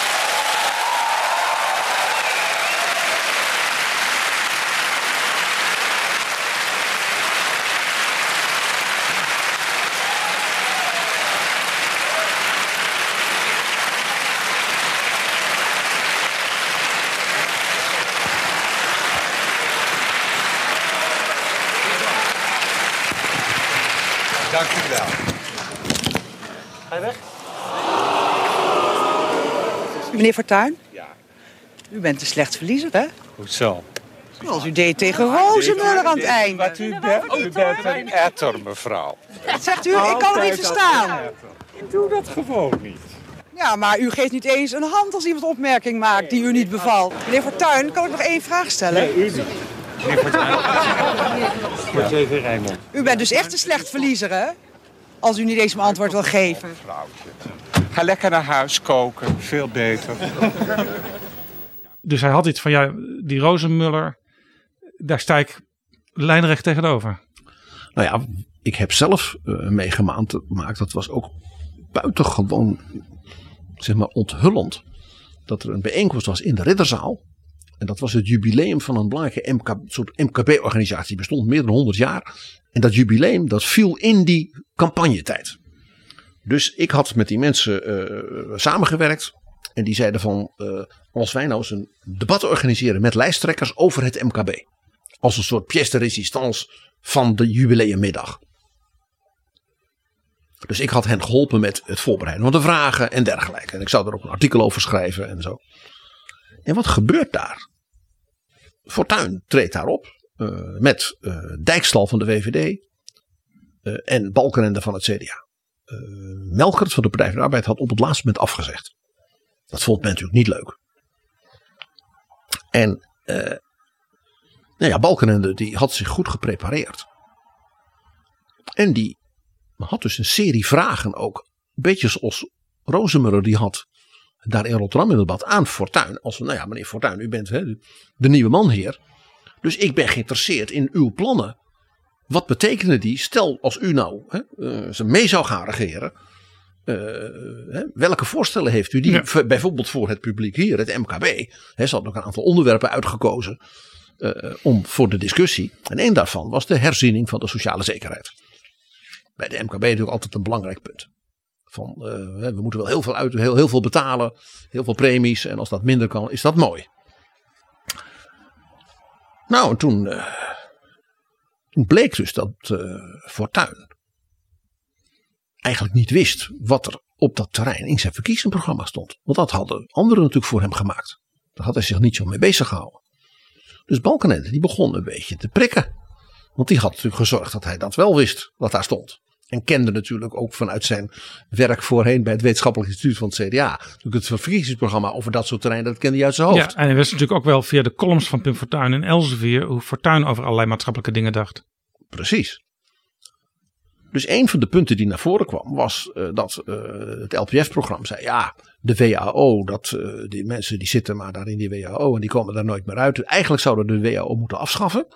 En een van de mogelijkheden om de WHO flink te ontlasten was dat mensen die heel ernstig ziek waren, chronisch ziek dan wel terminaal, dat die uit de WHO gezet zouden worden en dat die wel in de bijstand konden. Want die hadden dat geld toch eigenlijk niet meer nodig, want die zou binnenkort dood zijn. Nou, dat wist natuurlijk niet iedereen in die zaal. Dat er dus zulke dingen in dat programma stonden. Waarop Fortuyn dus uitermate verontwaardigd eh, reageerde natuurlijk richting Balkenende. En hoe komt u daar nu bij? Waarop Balkenende zegt, nou ja, zeg maar, eh, hoofdstuk 7, pagina zoveel. punt eh, 26 op bladzij 14.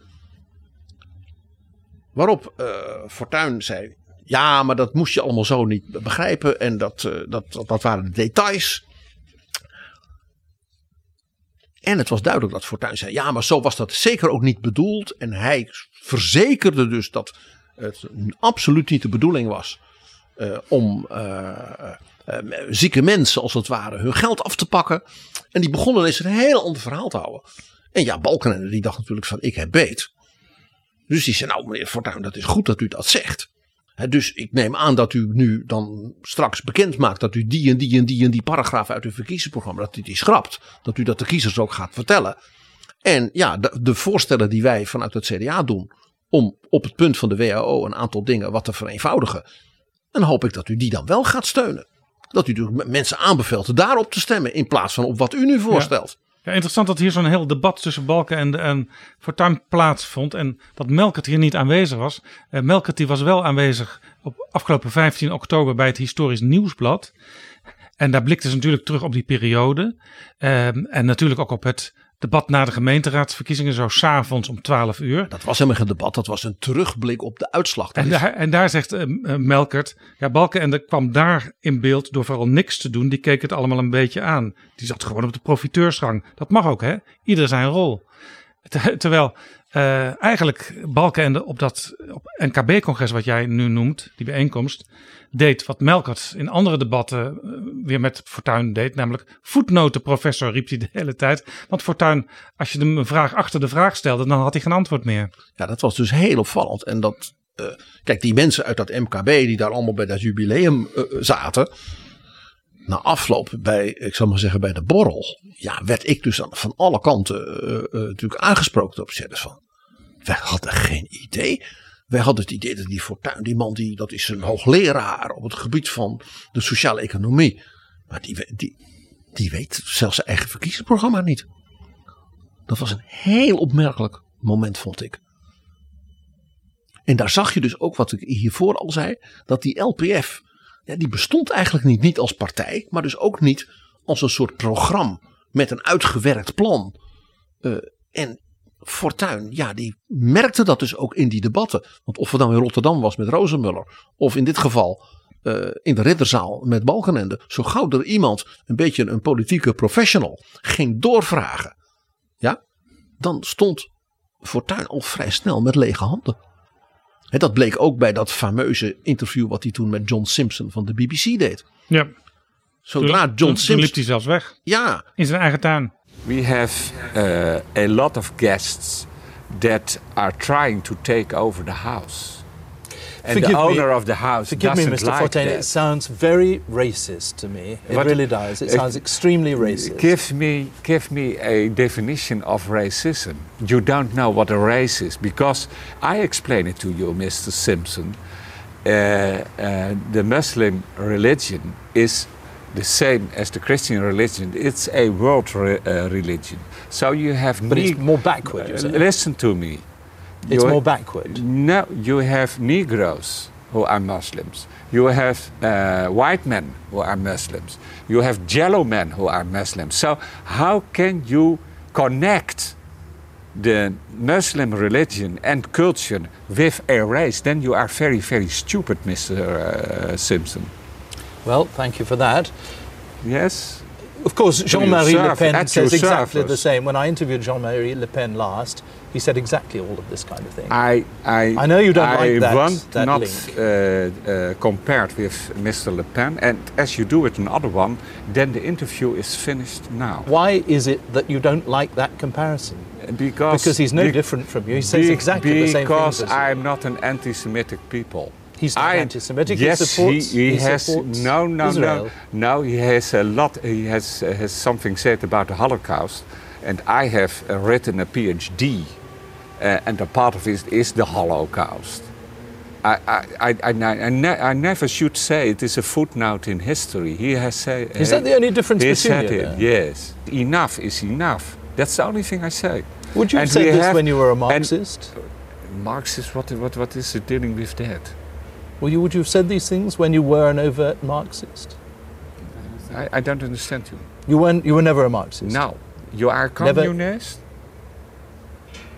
I'm asking you if you're a yes, Marxist. but I am asking you. If I'm a communist. I, I, I, You're asking yes. me if I'm a communist. Yes, I don't quite you was a communist. I, I happen not to be. No. No, I also not. I go. Okay. I good. It's not what your colleagues and, and friends at But university. you have to exam. Um, I I have to do an exam uh, to you. I'm asking you questions. Aren't I allowed to ask no, you no, questions? no, no. No. I don't like it. Well, did- you don't I, like of I. I think yeah. I like it to finish this interview. you can No, you do are what you, you- like. you- are in yes, charge of yes, this. but, um, uh, but but- I, I think a lot of people would wonder why it is that you don't like to answer questions. Perfectly reasonable questions. I, it's I perfectly don't like reasonable. to people through you, Mr. Simpson. You can be very famous, but I uh, earns like you some respect. You have all my respect. No, I have not your respect. I have formal respect from you, but not from your health. You know. Well, I think you can't not always from see that. inside. May I ask So, you one last let question? Let us finish. Let us be polite. uh, uh, Well, may I ask you one last question? I shake hands with you. Now, the end is the end. What about all these I'm the boss here, I- I- and you are the boss outside. This is your house, and yes, you can throw me out if you Yes, choose. And you, But I'd from like the to ask United Kingdom, are no, lo- are no any longer an empire. And that's your mistake. Hoogst opmerkelijk. Ik wil nog even, Jaap, als je dat goed vindt, want dat was wel een interessant, interessante terugblik. Nog even met jou kijken naar wat Melkert nu 20 jaar na dato, hè, want we hebben het nu al door over wat gebeurde er nou eigenlijk 20 jaar geleden. Hè, waardoor Balkenende dus ook minister-president werd. Ad Melkert, die toen net premier Kok was opgevolgd als lijsttrekker van de Partij van de Arbeid.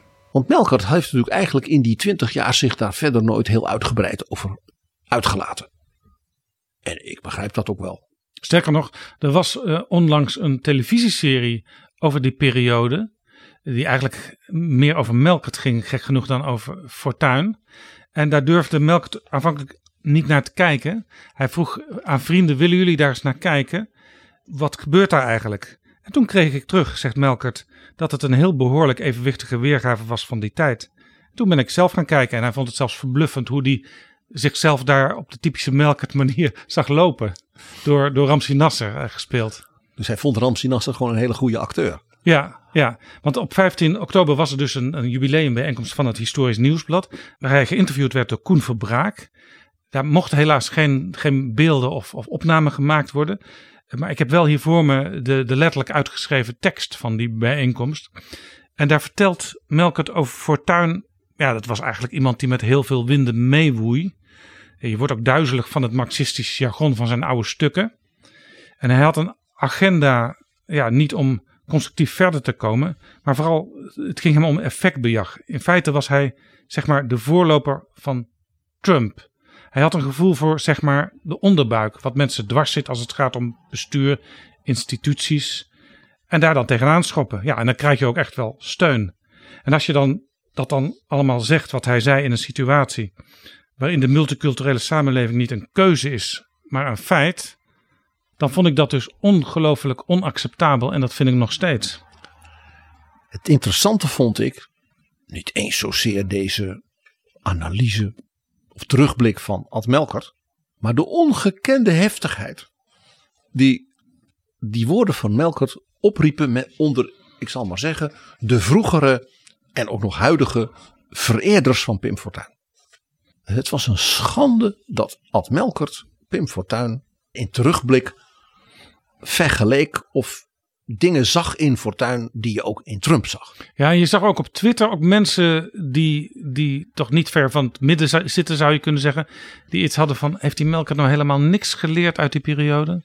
Ja, dat was ook een, een, een interessante uh, uh, reactie. Nou, het eerste is natuurlijk, waar kwam die enorme heftigheid vandaan? Ik denk dat dat kwam omdat het Ad Melkert was. Die zei, goh, als ik nou twintig jaar later ook op mijn eigen functioneren, maar ook wat er toen gebeurde terugkijk, dan heb ik ja, in de jaren nadien uh, ontwikkelingen gezien, zoals bijvoorbeeld de komst van Trump, waar je, dan, ja, waar je dan ook nog eens terugdenkt aan wat er toen gebeurde. En dat hij dus een zekere analogie ziet. Het meest interessante is dus dat men vond dat Alt Melkert eigenlijk degene was die, die, die mag dat niet zeggen. Er zit iets heel opmerkelijks in. Mensen als Ad Melkert, die men dus in die tijd als uitermate kritisch ja, tegenstander van Pim Fortuyn zag.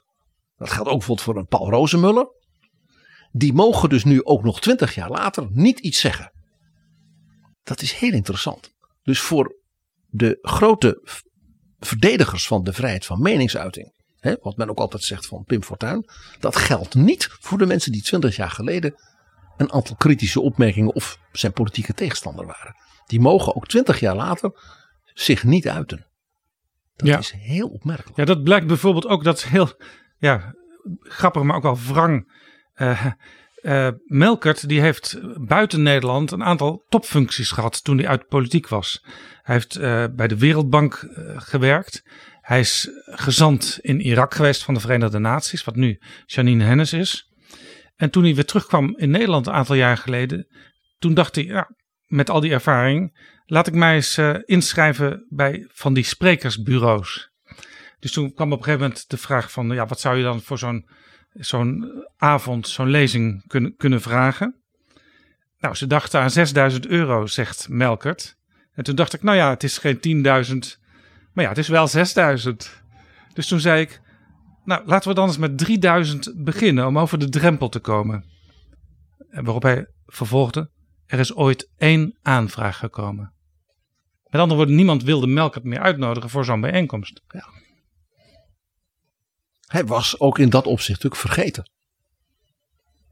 Maar het is daarom des te interessanter. Dus de ongelooflijke emotionele felheid. Toen hij dus nu met deze ja, historische terugblik kwam. Ja, alsof de tijd 20 jaar was stilgezet en de discussie en de wrangheid van toen eigenlijk meteen weer verder ging. Ja. En er is natuurlijk nog iets. Jaap, even historisch. Melkert heeft natuurlijk gewoon een punt. Als je twintig jaar later terugkijkt. Want Pim Fortuyn was een groot bewonderaar van Silvio Berlusconi. ja. Ja, hij vond dat wat Berlusconi deed als vastgoed eh, eh, magnaat buitengewoon interessant. Dus je begint een soort politieke onderneming met ook vrienden uit het vastgoed en het bedrijfsleven. En je verovert als het ware de politiek. Ja, Pim Fortuyn woonde zelfs voor een deel van het jaar in Italië. Hij had daar ook een buitenhuis. eh, Maar ook, we weten dat hij ook geprobeerd heeft eh, eh, bij Berlusconi op bezoek te komen. Maar ja, de Italiaanse premier had het te druk, zullen we maar zeggen. Fortuyn bracht natuurlijk in zijn omgeving, toen hij bij Leefbaar Nederland eruit gezet was, natuurlijk een hele serie mensen uit de vastgoedwereld om zich heen. We kennen natuurlijk Harry Mens ook van zijn tv-programma. Maar ook mensen als Ed Maas en allerlei mensen uit die vastgoedwereld. Die ook hem bereid waren te financieren. En invloed uitoefenden daarbij op zijn programma. Dat was ook verder geen geheim. Die mensen zag je ook gewoon op het plein zitten. Op donderdagavond. Die als de in ministers met elkaar zaten te praten. Die zaten ook in het partijbestuur van de LPF. En in dat opzicht heeft Melk dus gewoon, gewoon historisch gezien, een punt als hij zegt: de figuur Trump, de vastgoedmagnaat, die zoiets had van: laat ik nou eens een keer de politiek ingaan, want dan kan ik tenminste à la Herman Heinsbroek, ja, eens een keer dat Washington DC, drain the swamp, ja. Dat was natuurlijk inderdaad dezelfde gedachte, dezelfde denklijn. Het was ook een beetje hetzelfde type. En, en Melkert zei ook nog eh, bij het Historisch Nieuwsblad. Uit die periode van wat hij allemaal heeft losgemaakt voor tuin. plukken we op dit moment nog steeds heel veel wrange vruchten. En dan heb ik het eigenlijk over zijn opvolgers. Over Verdonk, over Wilders, over Baudet. Wat Melkert hier dus zegt, die zegt van ik heb in die twintig jaar dus iets genoteerd. Waarvan ik dan denk, dat is wat de vereerders van Fortuyn altijd van Fortuyn hebben gezegd. In feite zegt Melkert nu, zij hadden gelijk. Pim Fortuyn was de nieuwe tijd. Pim Fortuyn was inderdaad een soort profeet van een nieuwe manier van politiek bedrijven. En dat had hij voor een deel van het origineel Silvio Berlusconi afgekeken. Maar inderdaad, na hem kwamen mensen uit het vastgoed en met geld van het vastgoed, waarvan er één de allerbekendste is. En dat is Donald Trump. Het meest interessante daarbij komt natuurlijk, ik denk dat als iemand twee, drie jaar geleden zou hebben gezegd. Je moet toch toegeven dat Pim Fortuyn ja, zijn tijd ver vooruit was. Want zo'n man als Trump uit het vastgoed met zijn ideeën, dat is toch eigenlijk wat Fortuyn ook deed. Dat men dan had gezegd, en zo is dat, Pim Fortuyn was een grote ziener. En een man die ver ja, de tijd vooruit was, een echte politieke profeet. Twintig jaar geleden spraken we over LPF-toestanden. Nou, die toestanden hebben we later ook gezien bij de PVV. Hebben we gezien rondom Rita Verdonk. Hebben we, zien, we, zien we de laatste jaren bij Baudet. Zelfs bij zijn, 50 plus hebben we het gezien. En al die afsplitsingen die er dan weer van zijn. Die dan vervolgens ook weer ruzie met elkaar maken. Ja, dus wat Fortuyn als politiek idee had. En ook het soort politiek milieu wat hij formeerde. Ja, strikt historisch feitelijk gezien moet ik zeggen dat Ad Melkert ja, die twintig jaar in dat opzicht wel goed heeft gezien. En in feite zegt Ad Melkert dat wat de vereerders van Pim Fortuyn al die jaren zelf zeiden. Namelijk dat hij een man was van de nieuwe tijd en de nieuwe politiek. En ja, uh, inderdaad een profetische uh, blik had. Het interessante is dus, kijk dat Melkert zegt dat hij daar niet blij. Dat hij zegt ik vind dat dat wrange vruchten zijn. Dat mag hij vinden. Uh, Ad Melkert is een sociaal-democratische politicus. Dus die is niet zo voor dat soort dingen. Maar dat geldt ook voor christendemocratische politici en groene politici. Maar de analyse die Ad Melkert maakte, waarin hij terugkijkt op die 20 jaar en wat er sinds na de dood van Fortuyn ook in Nederland, maar ook internationaal is gebeurd, die is niet zo merkwaardig. En het meest opvallende is, hij is dus in feite een analyse die geheel overeenkomt met het betoog dat met name de vereerders van Fortuyn de voorbije 20 jaar zelf hebben gehouden. Ja, want die vereerders die waren later ook heel gefascineerd door, door mensen als Trump. En nu mag je ineens uh, Trump en Fortuyn niet meer met elkaar vergelijken. Nee, er werd geroepen zo schandelijk, die vergelijking. Fortuyn leek in niets op Trump. En dat is een interessante vraag. Waarom de vereerders van Pim Fortuyn nu ineens zeggen: nee, nee, nee, nee, je mag op geen enkele manier Pim Fortuyn in verband brengen met Donald Trump.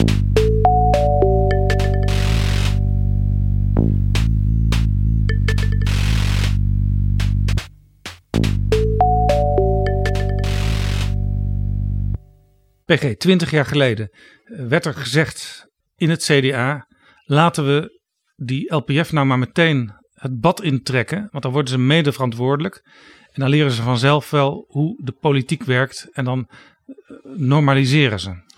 Ja, een van de meest interessante dingen van dat eerste kabinet Balkenende, hè, wat dus precies 20 jaar geleden viel, is natuurlijk dat wat er gebeurde toen, dat is wat iedereen altijd zei dat er ook nadien altijd zei wat moet gebeuren.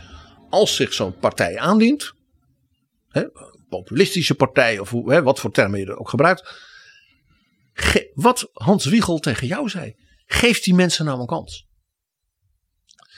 De beeldvorming vaak, er wordt niet naar deze mensen geluisterd, worden hè, de cordon sanitaire en dergelijke. Daar klopt dus niks van. De eerste keer in Nederland dat zich zoiets aan, aandeed en ook flink aandeed, 26 zetels. Het eerste wat er gebeurde was, Matt Herpen, kom erbij. Ja, en Hans Wiegel ging zelfs achter de schermen meehelpen bij het onderhandelen. Dus men ging heel nadrukkelijk die nieuwe beweging erbij halen. Een rol geven. Men gaf ze bewindslieden in het kabinet. Dus de beeldvorming ook vaak nadien. Van er wordt dus niet naar het volk geluisterd en dergelijke. Dat klopt in elk geval dus niet voor 2002 en voor 20 jaar geleden. Integendeel. Acht jaar later, 2010, eh, kwam er ook nog de gedoogconstructie met de PVV. Toen is het eigenlijk op een andere manier nog een keer geprobeerd. Toen was er dus opnieuw zo'n grote populistische overwinning. Namelijk dat was die van Geert Wilders. En opnieuw werd, zij het in een wat andere constructie, geprobeerd ze erbij te halen. En in dat opzicht was dus het kabinet Balkenende 1, hoe kort het ook zat, een heel nuttig kabinet. Ja, Want toen werd dus bewezen dat het, dat het een puinhoop wordt. En acht jaar later bleek dat opnieuw. Nou, wat vooral bleek, was dat de gedachte dat als je zo'n groepering erbij betrekt en een rol geeft, dat het met name de groepering zelf is, die dus uit elkaar spat en waar geen touw aan vast te knopen is. En dat dus de, de mensen die men dan vervolgens naar voren draagt, ja, dat je daar letterlijk en figuurlijk het land niet mee kunt regeren. En dat is natuurlijk in zekere zin wat we natuurlijk bij die vier jaar van Donald Trump als president ook hebben gezien. De meest merkwaardige gebeurtenissen. En dat mensen die dus met hem wilden samenwerken. denk ook aan generaals en mensen die daarvoor in, in de Amerikaanse regering hadden gediend. Dat die allemaal zeiden van er is met die man absoluut niet te werken. Dit nee, is zelfs, zelfs, de mensen die het nog wel even wilden proberen onder, onder hem te dienen. Vergelijkbaar dus met als het ware het kabinet Balken en de Een. dat is een beetje vergelijkbaar als het ware met de Trump-regering. Namelijk dat de mensen zeiden van laten we ze een kans geven. Laten we het met ze proberen. Nou, het leidde tot, tot, tot drama's. Dus wat er gebeurde. En waarom het dus ook zo snel zo misging. Kwam niet doordat bijvoorbeeld de kartelpartijen uh, in die coalitie eh, de LPF dwars zaten, de kans niet gaven. Integendeel. We hebben dus meegemaakt dat de LPF zijn eigen fractieleider tijdens de onderhandelingen de Band Herber eruit stuurde. Er is zelfs een fase geweest dat de Kamerfractie van de LPF uit de partij gezet is. Zodanige ruzies waren er toen ook weer van het partijbestuur met de Kamerfractie. Ja, dat waren dus dingen die ja, de LPF ja, zichzelf en dus ook zijn eigen kiezers aandeed. En dat zag je natuurlijk daarna in die gedoogconstructie ook gebeuren in de PVV. Dat kabinet van VVD en CDA, gedoogd door de PVV, moest al heel snel vaststellen dat de PVV uit elkaar viel. Groot gedoe. Dat met de LPF was precies 20 jaar geleden. Misschien toch nog even iets positiefs over Balkenende, want het is nu wel heel erg kommer en kwel, dit beeld. Nou ja, dit is vooral en het is natuurlijk niet voor niks dat Balken uiteindelijk toch nog nu minister van Staat is geworden. Dat kan niet vanwege die periode zijn. Nee, in zekere zin zeg ik dus. Misschien wat uitdagend Jaap, wel. Omdat het feit dat hij als minister-president heeft gezegd: ik probeer het met die mensen. Laten we ze inderdaad die kans geven. Betrek ze er dan bij. Dat dat dus heel nuttig geweest is dat hij dat deed. Zodat je die les ook gewoon kon trekken. Nog even terug naar die 15 oktober 2002. Op die dag van de begrafenis van prins Klaus stelde LPF-minister De Boer voor dat de twee Kemphanen, LPF-vicepremier Bonhoff en minister van Economische Zaken Heinsbroek, op zouden stappen. Ik ben opgestaan en ik heb, uh, met stemverheffing heb ik hem zelfs duidelijk gemeld hoe ik erover dacht werd geconstateerd door een groep mensen dat hij niet functioneerde. En dat is natuurlijk nooit leuk als je hoort, jij functioneert niet en je moet weg. Ik ben echt heel boos geworden op de boer. Hè? Heel boos. Ik heb ook gezegd, haal je god het lef vandaan. Wie ben jij? Dat jij hier dit zit te beslissen. Ik ben gek geworden. Je hebt de ballenpolitieke ervaring. Ik ben heel boos tegen geweest. En ik heb steeds hetzelfde gezegd. Ik zei, als je dat doet, zijn we allemaal werkloos. Komt er een verkiezing. Nee, nee, nee, nee. nee. Ik zeg, nou, dan denk je dus wel. Dus je maakt een hele grote fout. Maar ze geloofde dat dus niet. Blijft u ook minister samen met collega Heinsbroek? Ik ga nu naar het gaan. samen met minister Heinsbroek. Is alles opgelost dan? Ik wel. Blijft u ook minister, meneer Heinsbroek? Ik blijf wat mij betreft uh, minister, ja. Mag ik er nu door, heren? Mag maar ik er nu door? gaat u toch zelf ook? De grens is bereikt, zegt de minister-president. Oh ja, dan uh, moet ik eerst nog even met de minister-president uh, spreken. Maar ik ga nu ga ik het, het, debat in over de uitbreiding van de EU, de ministerraad. Hoewel we over Europa zouden gaan praten, ging het al snel over het kabinet. Balkenende opende die vergadering de avond van uh, de begrafenis van prins Klaus. En ik kan me nog de sombere sfeer herinneren, want ze hadden om een of andere reden de gordijnen niet dicht gedaan, zodat je dat donkere uitzicht had op de Hofvijver. En hij zei: Ik geloof dat de heer De Boer een verklaring wil afleggen. Nou ja, ik kreeg het uh, woord in de ministerraad, zoals u uh, aangeeft. En heb daar ook verslag gedaan van wat er op het ministerie van Verkeer en Waterstaat had plaatsgevonden die middag. En uh, dat wij onze collega's Heinsbroek en uh, Bomhoff hadden verzocht hun ontslag in te dienen. En toen gingen ze allemaal naar Herman en mij zitten kijken om te zien of we daar ter plaatse harakiri zouden plegen of weet ik het, uh, weg, weg zouden wandelen of zoiets. Het was natuurlijk heel, heel bizar dat in een, in een kabinetsberaad dat dan een minister uit een van de partijen het hoofd hij eist van twee van zijn collega's. En ik heb toen gezegd dat dat allemaal niet van hem afhing. En zeker niet daar en op dat moment. Maar dat dat afhing van de fractievoorzitter. Balken heeft nog aan zowel uh, Bommel als mij gevraagd of wij uh, daar commentaar op hadden, of we daar mening over hadden. Nou, wij hebben ons daar natuurlijk van gedistanceerd. Ze zeiden zo'n beetje, weet ik nog niet, of uh, ze spruttelden een heleboel tegen. En uh, zeiden dat ze dat nog moesten bekijken en alles. En dat uh, toen het ultimatum kwam van de minister-president... dat morgenochtend om negen uur wil ik jullie ontslagbrieven op mijn bureau hebben... dat ze daar uh, niet erg van onder de indruk leken te zijn. Ik weet nog wel dat in ieder geval Heinsbroek daar heel stug in zat. En ook nog met veel, toch nog met veel zelfvertrouwen.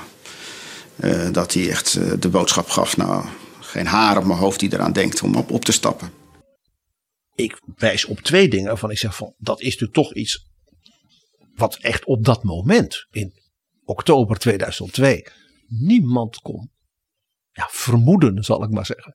Ten eerste, dat dat Balkenende ook toen hè, met dat gedoe bewees op een of andere manier een soort overlevenskunstenaar te zijn. Want je zal toch als je net aantreden minister-president zo'n kabinet, de zaak valt op die manier uit elkaar zulk gedoe. Maar je overleeft. Sterker nog, bijna iedereen is vergeten wat er na de val van dat kabinet Balkenende gebeurde. De LPF stortte in. Ook electoraal. Rond de kerst van 2002. Dus in de aanloop naar de verkiezingen van eind januari. Stond het CDA op fors boven de 50 zetels. Dus Balkenende kreeg zelfs meer waardering. Ja, het werd weer een ouderwets grote partij. Ja, in, in sommige peilingen zeiden CDA's tegen elkaar: we gaan nog meemaken dat Jan Peter bij zijn tweede verkiezing nog meer zetels gaat halen dan Ruud Lubbers in 1986. Men, men kon het bijna niet geloven. Maar er was nog iets interessants. Er was een andere partij die na 25 tot 30 zetels steeg. En dat was de SP van Jan Marijnissen. Want blijkbaar was dus dat idee van we willen iemand hebben die als het ware ja, de taal van het volk spreekt. Die als het ware een soort volkse, uh, uh, zeg maar, antipolitieke uh, houding vertolkt. Dat, dat verschoof als het ware dus van de LPF richting de SP. Ja, er is dus blijkbaar een, een electoraat dat van partij naar partij kan zweven gedurende de jaren. En dat hebben we in, sinds die tijd voortdurend gezien, ja. Want de SP werd toen heel groot. Vervolgens, in 2006, haalde uh, Marijnissen die verkiezingsoverwinning ook volledig binnen. Die had toen ook 5, 26 zetels. 2010, vier jaar later, was dat weg. Toen zat dat ineens allemaal bij Wilders. Die had toen 25 zetels. Dat getal 526, dat komt alweer weer terug. Nou, Wilders, dat weet je. Dat, in die tussentijd hadden we ook nog Rita Verdonk gehad. Waarvan ook zei, nou ze haalt wel 30 zetels. En nadat de PVV niet leverde, om maar zo te zeggen. Hè, net als de LPF toen de kans kwam. Uh, ja, vooral niks deed en wegliep. Toen ging dus dat allemaal naar Thierry Baudet. Die toen bij de Statenverkiezingen ineens heel groot was. Ja, die was goed voor 13 zetels in de Eerste Kamer. Op dit moment hebben ze nog maar één zetel in de Eerste Kamer. Omdat het in duigen gevallen is. Daar is precies hetzelfde gebeurd. Als we zagen bij de LPF. En zoals je uiteindelijk zag bij de PVV. Nou, vervolgens zie je dan uh, uh, ja, de volgende. Ik zal maar zeggen, tolk van het volk, zoals ik dat noem. Dat is dan nu Caroline van der Plas hè, van de, boer, de boer-burgerbeweging. die in de peilingen dus ook weer naar 20 zetels ging. En je ziet, hè, onlangs was er zo'n peiling van stel nou dat Pieter Omtzigt een eigen partij zou beginnen. Nog meer zetels dan Caroline van der Plas. Die zat dus ineens op. Ook in die, rondom diezelfde En dan zie je als zo'n vraag gesteld wordt dat zo'n van der Plas ook meteen weer uh, voor een groot deel wordt, voor een groot deel leegvalt. Ja, dus wat je ziet, eigenlijk sinds Leefbaar Nederland, ja, en de opvolger daarvan, de lijst Pim Fortuyn. Dat er als het ware zo'n 25 tot 30 zetels schuift als het ware door het electoraat. En dat landt elke keer, hè, als er dan verkiezingen zijn en er is weer zo'n moment bij een club waarvan ik dan zeg die op dat moment wordt gezien als de tolk van het volk. Ik kwam een keer, het is alweer heel lang geleden, bij het Tweede Kamergebouw Joost Eertmans tegen. En die vroeg een beetje met angst in zijn stem aan mij: Ja, denk jij dat die Leon de Winter zich ook met de politiek gaat bezighouden? Dat hij misschien ook met een eigen lijst gaat meedoen? Leon de Winter is nu al heel lang columnist in de Telegraaf. Maar die zit inderdaad ook wel in die hoek van dat soort partijen. Dus, dus onderling waren ze blijkbaar bang dat er nog weer een nieuwkomer, een nieuw kid on the block zou komen in de vorm van Leon de Winter. Ja, want dat is iets wat je, en dat zag je ook binnen die LPF al, dat binnen die zeg maar populistische flank, uh, uh, ja, het meest opvallende is natuurlijk de ongekende en vooral ook ongeremde onderlinge haat en nijd. Dat zag je dus tussen die ministers van de LPF in dat kabinet. Ja, terwijl je, je, zag grote ook lijnen wel met elkaar eens bent waarschijnlijk. Nou, waarschijnlijk uh, dus niet. Kun je elkaar dus uiteindelijk toch niet het licht in de ogen. Nee, want je zag, ziet dus ook, hè, je zag bij de, de Forum Eertmans en de zijnen, die, werden er dan, die gingen eruit of die werden eruit gegooid. Vervolgens was uh, Wieberen van Haga, hè, die kwam als de nummer twee van uh, Baudet die kamer binnen en split zich weer af met dat soort dingen. Nou, jij wees al op de Eerste Kamer. Dat verschijnsel zien we dus voortdurend of het nou de LPF was, de PVV en, en was. Blijkbaar, want ik vind het en ook ook in de SP zie je dus dit soort. Ja, vind ik altijd interessant als we een verhaal hebben verteld over iets wat speelde en wat af en toe nog opnieuw opspeelt. Ja, wat hebben we dan geleerd uit die episode? Blijkbaar in dat soort kringen trekken ze weinig lessen. En daarom was men misschien ook wel weer zo boos op Ad Melkert, die in elk geval ook met enige zelfkritiek probeerde wel zulke lessen te trekken. Misschien speelt dat ook wel een rol. Dat men het zelf niet wil. We kwamen op dit onderwerp omdat jij die dataverwantschap zag. Oktober, 20 jaar geleden oktober, nu. Nadat Balkenende tot minister van Staat was benoemd. Ja, nou, wat we al tegen elkaar zeiden, Jaap. In die jaren na die, dat drama van oktober 2002 bewees Balkenende dat hij hè, wat ik maar noemde een beetje een overlevingskunstenaar was. Hè, hij slaagde erin verkiezingen te winnen. Hij slaagde erin coalities te leiden. Nou, uh, heel stabiel waren ze niet altijd.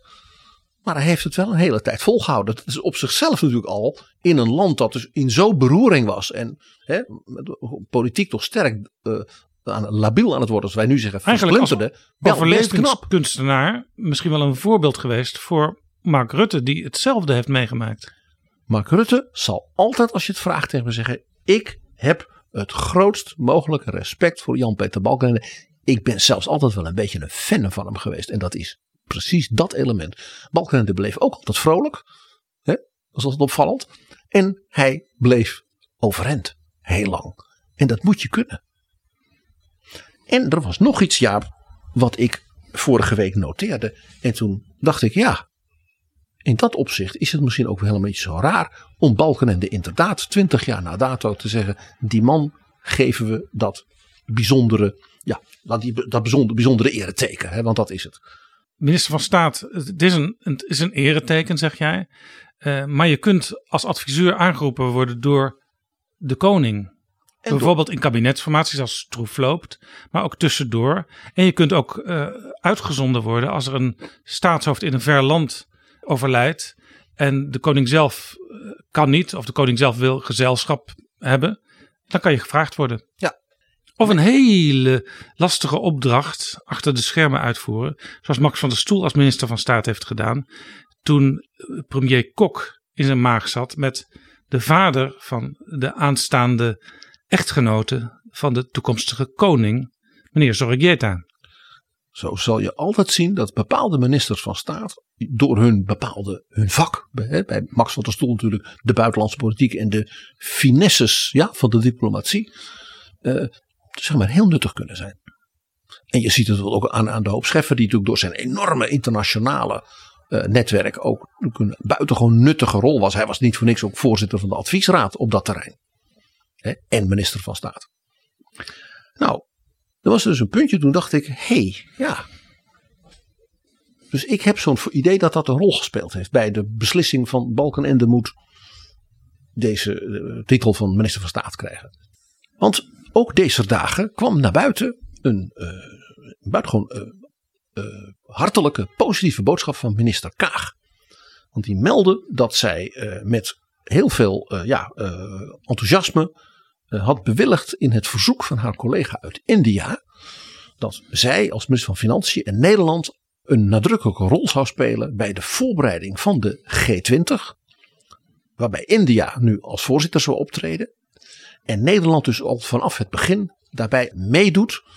Hoewel het officieel geen lid is van de G20. Maar er altijd toch nu weer graag bijgetrokken wordt.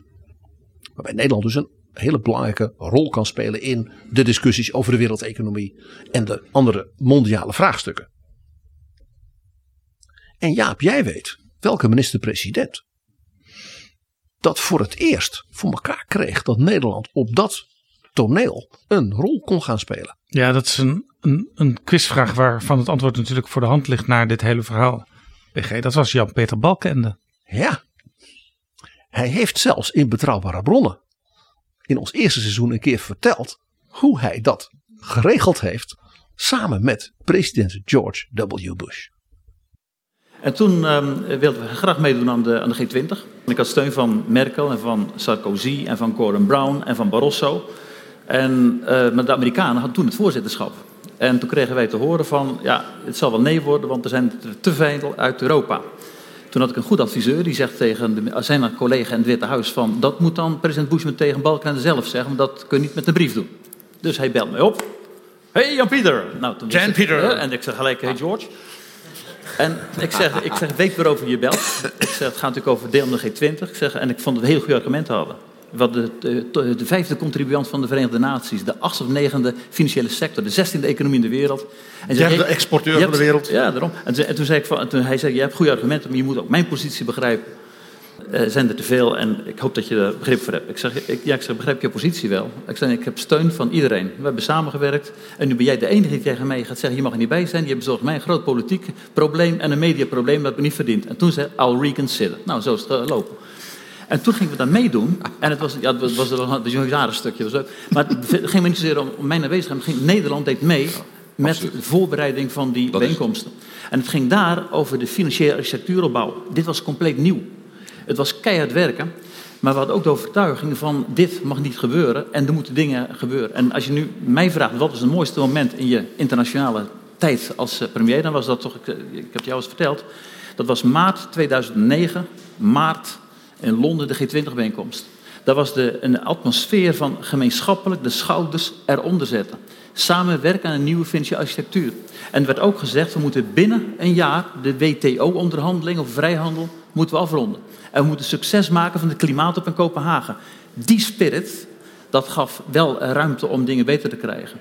Het is daarna helaas anders eh, gelopen, maar ik heb wel geleerd, als je elkaar opzoekt en je weet, er is een gemeenschappelijke agenda, kun je heel veel bereiken. Dus Balkenende heeft op een buitengewoon behendige manier toen geregeld dat de Amerikaanse president dacht van hier moeten we toch uit zien te komen. Daar moet toch een oplossing voor zijn. En wij weten wat de oplossing was. De Amerikaanse president heeft tegen de Franse president gezegd, en dat was Nicolas Sarkozy, als jij nou als collega gast Balkenende meeneemt, dan kan mevrouw Merkel bijvoorbeeld de premier van Polen meenemen. Dus dan kunnen een aantal belangrijke grote economieën in Europa meedoen in die G20 zonder dat ze formeel als lid mee moeten doen, kunnen doen. En Jaap, zo is het gebeurd. De Franse president werd als het ware de gastheer van Balkenende en nam hem dus mee naar de G20 van president Bush. En ja, toen die gebeurd was, die G20, ja, de opvolger van Bush, dat was president Obama. Die had zoiets van, ja, die Nederlanders zijn er altijd bij. Die hadden een zeer nuttige rol toen in die kredietcrisis in de discussies. Uh, dus die nodig ik weer uit. En op die manier is Nederland als het ware een soort vaste partner geworden. Uh, uh, in het voorbereiden, het meedenken en ook in de aanwezigheid op de G20. Waarbij dus en de premier en de minister van Financiën, in dit geval dus mevrouw Kaag, daarvoor worden uitgenodigd. Dus Kaag mag Balkenende dankbaar zijn. En uiteraard Mark Rutte mag Balkenende heel dankbaar zijn. Ja, Nederland heeft die rol gekregen door de manier waarop Balkenende erin slaagde in Europa. En zeg maar in de, de wereldpolitiek. Een hele flinke, flinke rol te spelen. En dat is niet altijd door iedereen genoteerd. En ik heb dus het idee dat het feit dat hij nu minister van Staat geworden is, mede daaraan te danken is. Want hij heeft toen toch iets gedaan wat Nederland daarvoor nooit voor elkaar had gekregen. Dit is Betrouwbare Bronnen.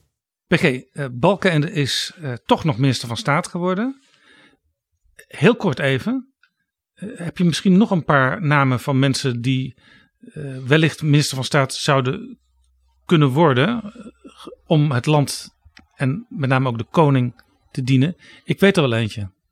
Af Melkert. Die heeft zoveel ervaring, niet alleen binnenlands, maar na zijn periode in Den Haag ook buitenslands. En hij ziet het nog steeds heel scherp, hebben wij net samen geconstateerd. Ik weet niet of dat de eerste is aan wie premier Rutte denkt. Ik denk dat als premier Rutte denkt van wie zou nou nog als wijze adviseur uh, toch niet gemist kunnen worden, dat dat eerder Johan Remkes zou zijn. Dat is zijn partijgenoot. Ja.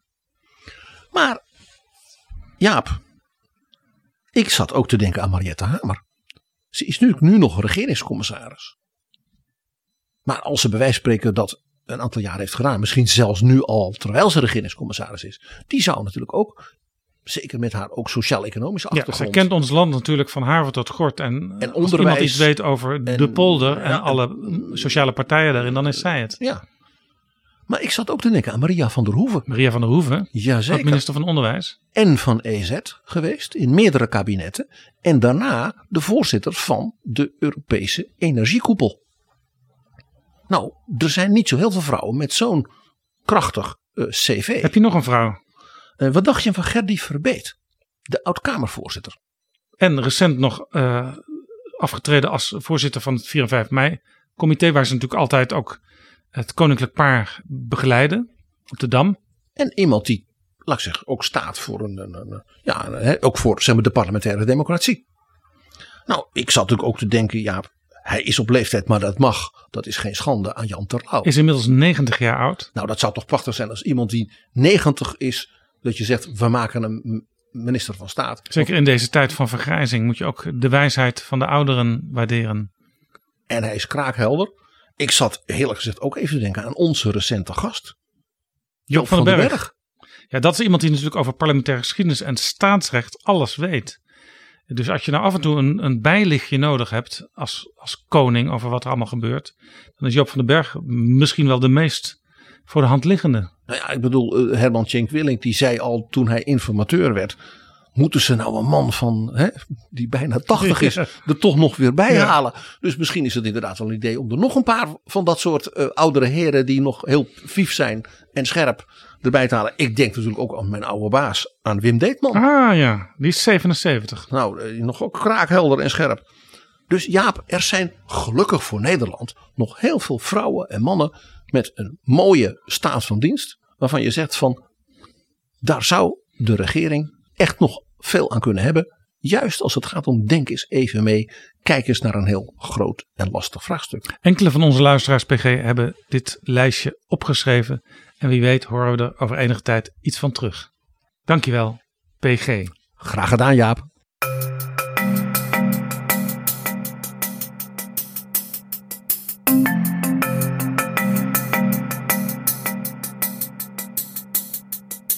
Zo, dit was Betrouwbare Bronnen, aflevering 301. Deze aflevering is mede mogelijk gemaakt door de vrienden van de show. En wil jij ons ook helpen met een donatie, dan word je vriend. En dan zijn we jou eeuwig dankbaar. En word je zelfs vernoemd, klein beetje als onze minister van Staat, een ereteken in de volgende aflevering.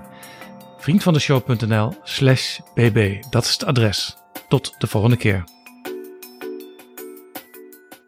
Betrouwbare bronnen wordt gemaakt door Jaap Jansen in samenwerking met dag en nacht.nl.